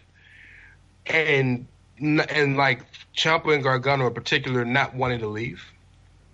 What else can they do? You can't have a takeover feud with Johnny Gargano and Conor Reeves, right? How not? Like, I mean, I'm down. I would love it. Yeah, cocaine Conor Reeves, baby, let's go. But they're at a level now where they either need to move on or. You know, like they can't do anything else but stay in the same space that they're in. And I think Adam Cole, even though he's been a great champion, has reached the end of his. I think it's time for him to drop the belt at this point because, like, it's not interesting anymore. It's the same guys and the same formula. I wrestle a great match, false finisher, false finisher, false finisher, and then Undisputed Era comes out. Then all this nonsense, and then I win sneakily. It's the same thing, and it's getting a little tired. And then the whole Gargano Ciampa thing I was so against, but I think you talked me off the ledge, and I'll let you explain that a little better, Clive, but this match, man, This match, it was great from an in-ring standpoint, but so much of the extra stuff just made it so annoyingly not bad, but I mean, is there a word that I'm trying to describe? I mean, did you feel the same way? Right. To answer a few of your points. There is a time and a place for the 35-minute epics, and personally, I'm happy with them being that length because they only happen 4 or 5 times a year. These main events, okay, you've got UK takeovers into the mix now. I don't mind the length of some matches, and this one was one of them. It didn't feel that long to me.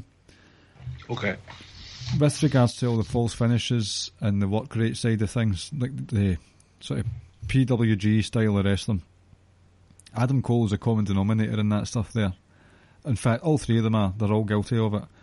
My issue with Johnny Gargano matches is that he comes across as just like this perfect wrestling robot. He can do all these moves, he's fantastic, but he just does them. There's nothing to sort of grip onto there. Whereas with Ciampa, you and I talk about him regularly and how we are of the opinion that he is the greatest sports entertainer, maybe not in history, but currently.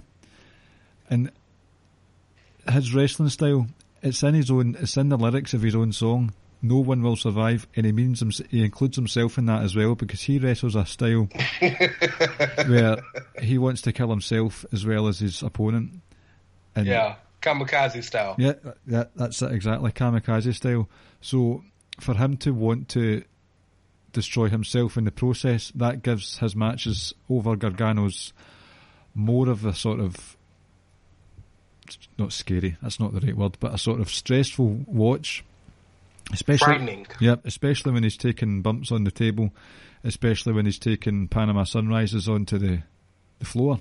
Oh boy, yeah. And don't get me started on the War Games bump, that was mental. But he's just...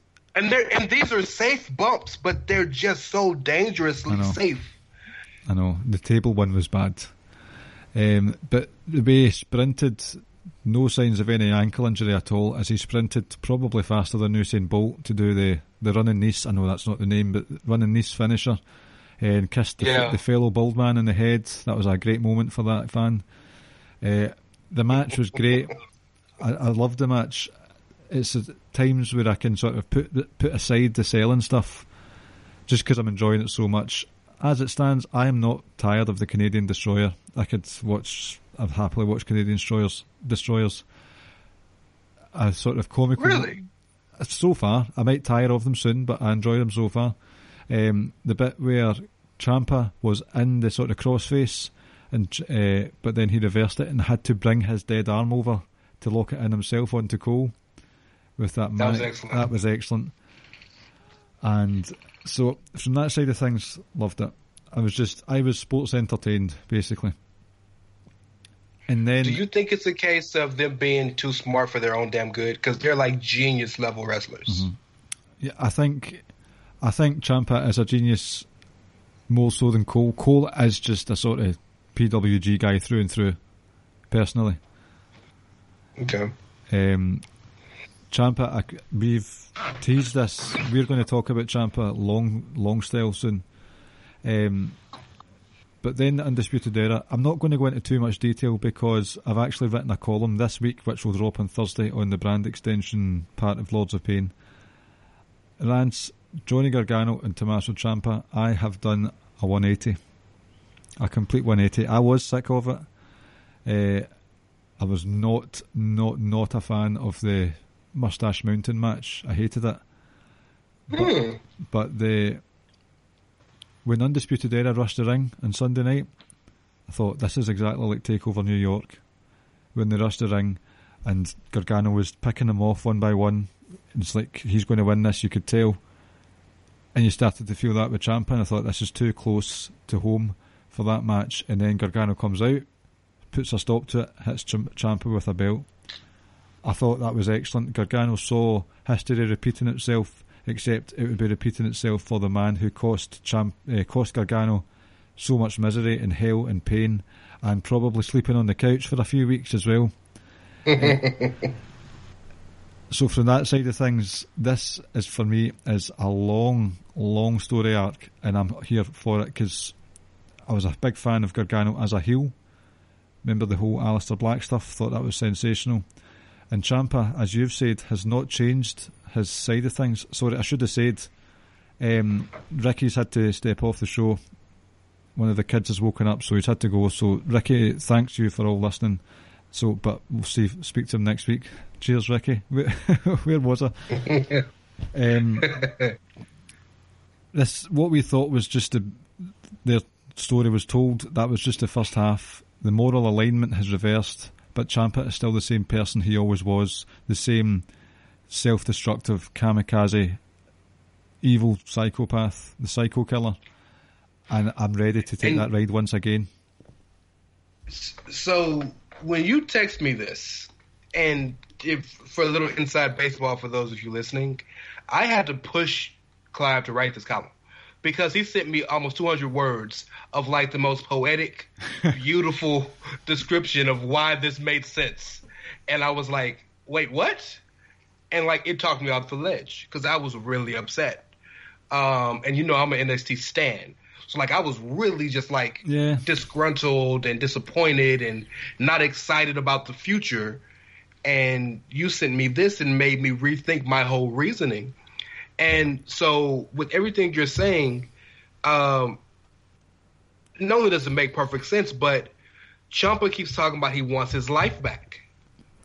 Gargano's not ready for him to have that life back, because that him having that life back means Gargano can't have that life that he had. Mm-hmm. And go even deeper, if you remember, the reason that Ciampa turned on Gargano in the first place was because he knew he was hurt, and he knew the crowd would forget about him because they loved Johnny more than him. They never truly loved him. Now the crowd truly loves him, and Gargano can't handle it. Oh, Rance, Raymond. It's beautiful, especially. And then it's not. It's. I meant to text you this the other day, but there's like, it's not a coincidence. Gargano tweeting out the old heel version of his logo, and I said, remember? You like it don't mean shit, but. There's a reason he wore that and then got destroyed by Finn. Mm-hmm. Foreshadowing. Because he knew in the back of his mind, I can't really focus on this because, like, Ciampa can't win. Mm-hmm. See, when Gargano was on the rise, ready to face Almas, Ciampa was forgotten about entirely at that point. Yep. And what's been happening the last couple of months, Gargano's been injured. And he's in a sort of, I wasn't that bothered about this Finn Balor match. He was in the, Gargano was an afterthought while Ciampa was on the rise. It's mirrors all the way. Go deeper, Clive. Go deeper. So, Gargano got hurt before they went into War Games. Mm-hmm. Right? Not only did Ciampa fly the flag of good against the evil Undisputed Era, but he flew the flag of NXT against the WWE, against Raw and SmackDown. He was the captain of Team NXT. He was the guy that they put in front to you know, we're going to put Reigns in front. We're going to put Seth Rollins in front. Well, we got Tommaso Ciampa, who calls himself Mr. NXT. Johnny Gargano couldn't do it, but who could? Mm-hmm. And to go one further, I'm kind of spoiling this column here now, but Gargano cost Alistair Black the title with a belt shot. Oh God! And his life was ruined therein, like from that, and Ciampa became the king. What did Gargano do this week to make sure that Ciampa did not become the king? A belt shot. You know, your new nickname is the Bard. Because you just speak in poems. Well, I write better. I write better than I speak, but yes. Telling you, okay, it's got that PWG Indie Mania wrestling style, but the story that has been told with these guys is top notch, and that's why I am all for this food continuing. So here's my only issue and my only question. I can understand wanting to finish the story that was never finished a year ago now, mm-hmm. right? Yep. I can respect that. I can respect that Gargano never wants to leave. Ciampa said he'll retire if he has to leave, and all this stuff. I can get them coming to a final conclusion. Hell in a Cell, Falls Count Anywhere, something crazy. I'm down with that. The Wednesday after TakeOver Tampa, are we still having these two feud? Or are we done? Because I don't want to see these two around each other anymore for a while. And that's why I was so happy they made up. Because they cool now, they ain't got to be in the same space. But now, like, I just... NXT is such a great program, but the quality of the show is almost, it hasn't been hurt yet, but it's on the precipice of being affected if all we're going to continue to see is Gargano Ciampa taking up two segments and Cole hogging the belt. And I'm a huge fan of all three of these people, but like we need, why do we love the Keith Lee match so much? Because it was a great match with two people who don't get that opportunity. Yes. Rhea versus Bianca. It was a great match between two people who don't get that opportunity. Like, that's why it was so beautiful. That's why we pop so hard for Matt Riddle and Pete Dunne, because Red Dragon has held the titles practically for the past 3 years. Mm-hmm. But now, like, the top of the card is basically the same. So where's Dream going to go? Where's... Go lower on the card than that. Where's Damian Priest going to go, or Killian Dane, or Cameron Grimes, or Kushida? Kushida is a huge signing and hasn't had a one takeover match. Like, but they can't do anything because we're spending so much time focused on Adam Cole and the Undisputed Era taking over and controlling the company, and Gargano Ciampa version 17.6 or whatever it is now. Well, you're right. I mean, we are recording this before the first Wednesday after Portland, so we might end up getting a triple threat between the three at WrestleMania weekend: Cole, Gargano, and Ciampa. That is possible. Oh shit! I didn't even think about that. Damn. Is that just me? I didn't even think about that. I even think that here we go again. I think that Cole's going to drop the title before then on TV. Oh, of course you do. Of course you do. And it'll be a random match with Gargano, because Ciampa has taken a Twitter blackout. Ciampa won't be on TV for a while, I imagine. So Gargano's going to ask for a match, and he'll get it, and he'll win the title, like on a random TV episode. So you're going into WrestleMania season. It shouldn't be called this anymore, but call-up season. Roderick Strong no longer holds the North American title. Red Dragon do not hold the tag titles, and Cole does not soon possibly have the world title. They're going to Raw or SmackDown after WrestleMania. It's time. It is time. It's absolutely time, yes. It's absolutely time. And there's so much talent underneath them that's ready. Oh, the mid-card's stronger than Cesaro and Roderick Strong's love child. Oh, that's a strong-ass baby. That's a strong-ass baby. Yeah, man, I just, and this isn't just an NXT problem. All of the shows have this issue. The Inner Circle takes up too much of AEW. You could argue that the Disciples and the Monday Night Messiah versus the New Revolution, whatever you want to call them, take up too much time on Raw. Like, you can say that the King's Court versus the Bloodline takes up too much time on SmackDown. This isn't just an NXT thing. The difference is that Adam Cole, Johnny Gargano, Tommaso Ciampa in general, those three guys, and throw in Roddy, Kyle, and Bobby, have controlled and been at the top of every division, male division, in that brand for 3 years. 3 years. I don't think it's ever been a chore, though, but it still is time. It hasn't been a chore because they're that talented. Mm-hmm. But here's the point. I shouldn't think about that. I know. Like with Shayna, the reason we knew it was time for Shayna to drop the belt was because we were like, damn, Shayna's had the belt for a year and a half. Yep. It's a long time. That's the reason why it was time. Like with Asuka, during that entire time, did it ever cross your mind she held the belt for over a year? It did. I was not amused when Ember Moon didn't beat her, especially the second time. That's fair. That's fair. She should have won. You're right.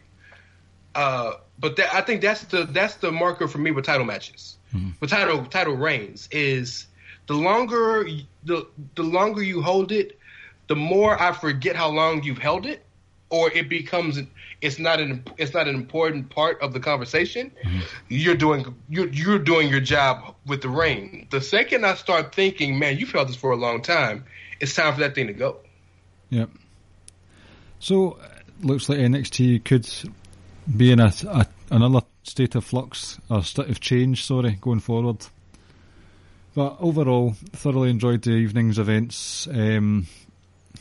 Gargano Ciampa, here we go, ladies and gents. Oh, and I want to say, going into NXT Wednesday night, it's a huge night for them, because tonight in AEW is the Cody versus Wardlow match, is the Moxley versus Jeff Cobb match, is the Lucha Brothers versus Omega and Hangman for the tag titles, and they're in the big arena in Atlanta, the basketball arena in Atlanta. So, like, this is huge for NXT. Not even talking about ratings. I'm just talking about keeping people interested.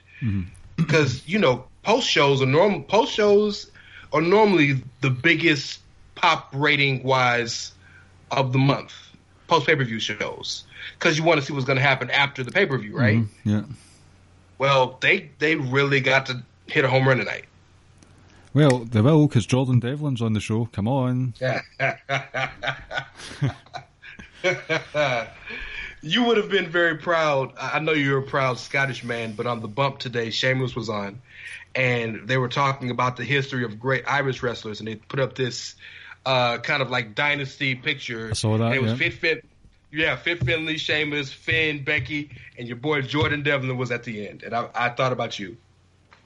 Ah, Jordan. Looking forward to that match.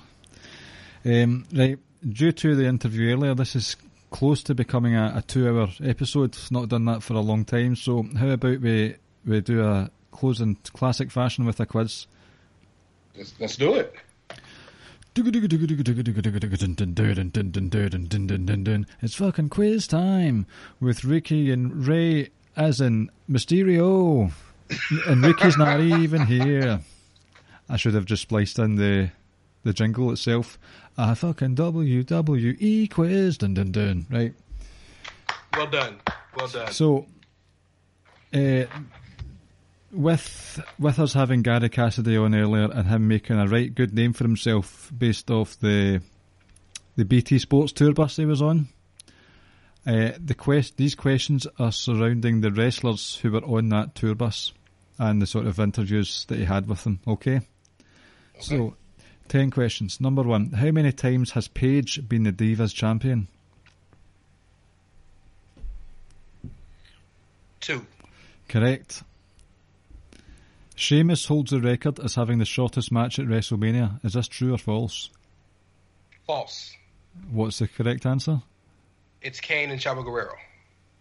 It's not, but that wasn't... You still get the point. It was The Rock and Eric Rowan. Oh, shit, I forgot that happened. I was there.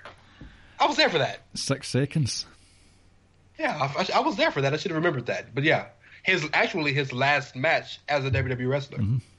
Maybe it's The Rock that's in Rowan's cage. Did you see the memes about people saying it's Shayna that was in the cage? Number 3. Kurt Angle held more main event singles titles in which company and by how many? So WWE or TNA? Well, the answer is TNA for sure, but it's by...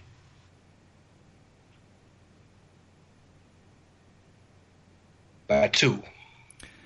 He held 6 apiece. Damn. So there were 6 in TNA. World champ a couple of times, more than he was WWF champ, I think. But there's also the time when he was the WCW champion. Mm-hmm. And he was World Heavyweight champ a couple of times.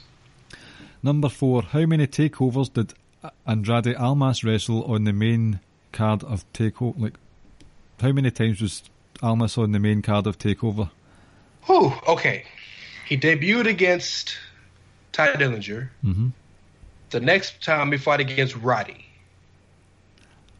Then that was in San Antonio.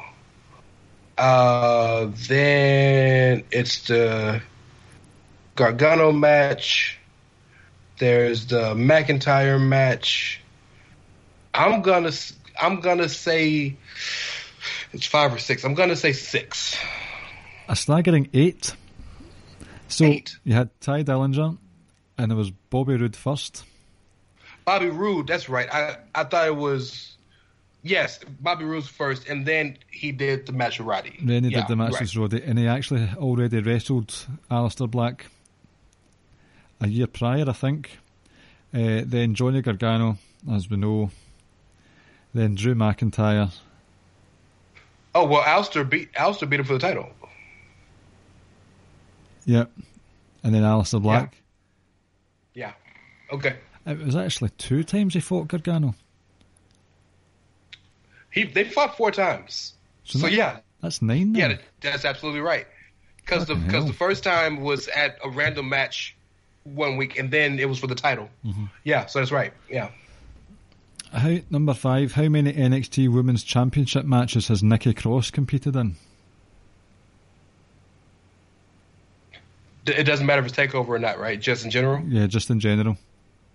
So there's the match against Asuka. What a match. Yeah, I know you'd talk about that. That's like one of your favorite matches. It is. There's the Fatal 4-Way that Ember won after Asuka finally retired. 3, and then the one against Shayna. So it's 3. Correct. Well done. Charlotte Flair has held which title more, the Raw Women's or the SmackDown Women's Championship? Well, fuck, damn, they're like tattooed on her belt, on her stomach, so... Oh, okay. We're gonna go with SmackDown, because she was there longer. Well done. 5-4, that one.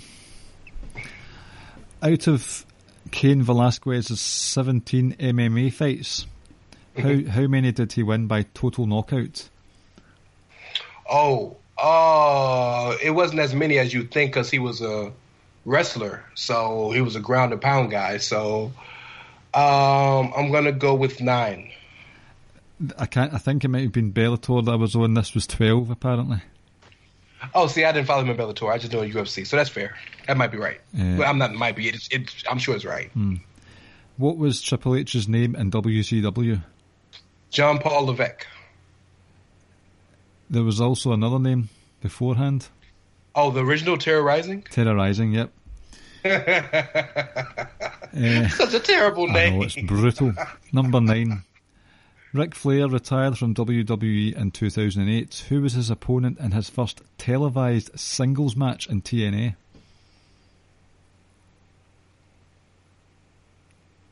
Would you like a... He only wrestled... He's going to a TNA shit. He only wrestled a few matches there because he was so ashamed to wrestle after he promised Shawn he wouldn't. Will I give you a clue? So, give me a clue because I'm between two people. This person works for WWE in some capacity. Okay. Currently. Yeah, so I'm going to say Hogan. Incorrect. Who were your other two? Well, Jay Lethal was one of them because I know they had that amazing promo battle. Foley, probably the other. According to the very reliable source Wikipedia, his first singles, he was in loads of tag matches, but his first singles match was with Abyss. That's random as fuck. I mean, he had a match with Hogan in Australia before all this, but that was the tour thing. Yeah. And number 10, last question. How much fish could Bobby Fish fry if Bobby Fish could fry fish? So I've really thought about this question. I really, really internalized and tried to come up with the correct answer. My answer is 47. Oh, it's 48. Unlucky. Damn. Oh. I'll do better next time. You did well. Did very well. Rance, thank you for coming on tonight. That was a good chat about TakeOver. Thank you for having me, man. I'm sorry to keep kind of bum rushing my ass on the show, but I'm never off at this time, so. Happy to have you on. It was just, we had to delay it a wee bit tonight with the Gary Cassidy interview, but I'm glad we got you on eventually. And for the first time in quite a while as well. Yeah. Yeah, I feel like we're a family again. Aww. 2 + 1 is 3. 3 is family. There you go. Do you want to drop your deets? Sure. You could find me at what's Gary Cassidy's Twitter? At Conscious Gary. You can find me at Conscious. No, you can find me at It's Ray Cash. R-E-Y as in Mysterio. C-A-S-H as in dollars. Of course, I am one half of the currently on hiatus, but soon to be this week, tomorrow-wise, back at it, Outsiders Edge show at Outsiders Edge CS. We are proud members of the Chairshot Radio Network, which is in conjunction with e-wrestling news where you always use your head. And my favorite wrestling show is the Ricky and Clive show. Yay! Likewise, sir. SMC is great. SMC, though? Really? Is where we're going? You know I've got love for the Edge. Don't call me by my slave name, sir. Okay? Okay. Ladies and gentlemen, this has been a jam-packed double-bill episode of the Ricky and Clive Wrestling Show, only on the Social Suplex Podcast Network, where you can find other shows such as One Nation Radio, Keeping It Strong Style, Grown Men Watch This Shit, Get in the Ring, and All Things Elite. You can get, if you wanted to, you can donate money to the show through the show notes. There's a link on the sort of paragraphs that you get when you download the podcasts. You can also go to prowrestlingtees.net for Social Suplex t-shirts. So help us become podcasting house husbands if you can. If you want us to reach more people, help the algorithms out, go over to your podcast app of choice. I believe Apple is the best one for that. Give us a nice 5-star review. Go to socialsuplex.com where you can get the podcasts and columns sent directly to your email inbox by pressing the subscribe button. As I said earlier, my latest column will drop on Lords of Pain at some point on Thursday. The Wrestling Squared Circle Facebook group, type in the Wrestling Squared Circle and you'll find us there. And we are at Ricky and Clive on Twitter. So before we go, I found out what was on the note, if there was any complications in Tommaso Ciampa's surgery. Uh-oh. If there was any complications, it said, like, it was asked, do you want people, like, the DNR thing? Mm-hmm. And it just wrote, no one will revive. Oh, boy. Oh, man. Oh, God. Why would you do that when Rick isn't here? Why would you do that? Like, I need Rick to be here to see his face, right? Oh man, I've missed the Ricky and Clive. I missed the Clive joke in live in person so bad. Oh, no one will revive. That's. Whew. Oh boy. What can I say except you're welcome? Hey, I'm good. That's all I needed for the rest of the week. I appreciate it. That's what I needed. Excellent. Right, ladies and gents, thanks for listening, and we'll speak to you next week. Thank you for listening to the Ricky and Clive Wrestling Podcast. We'll see you next time.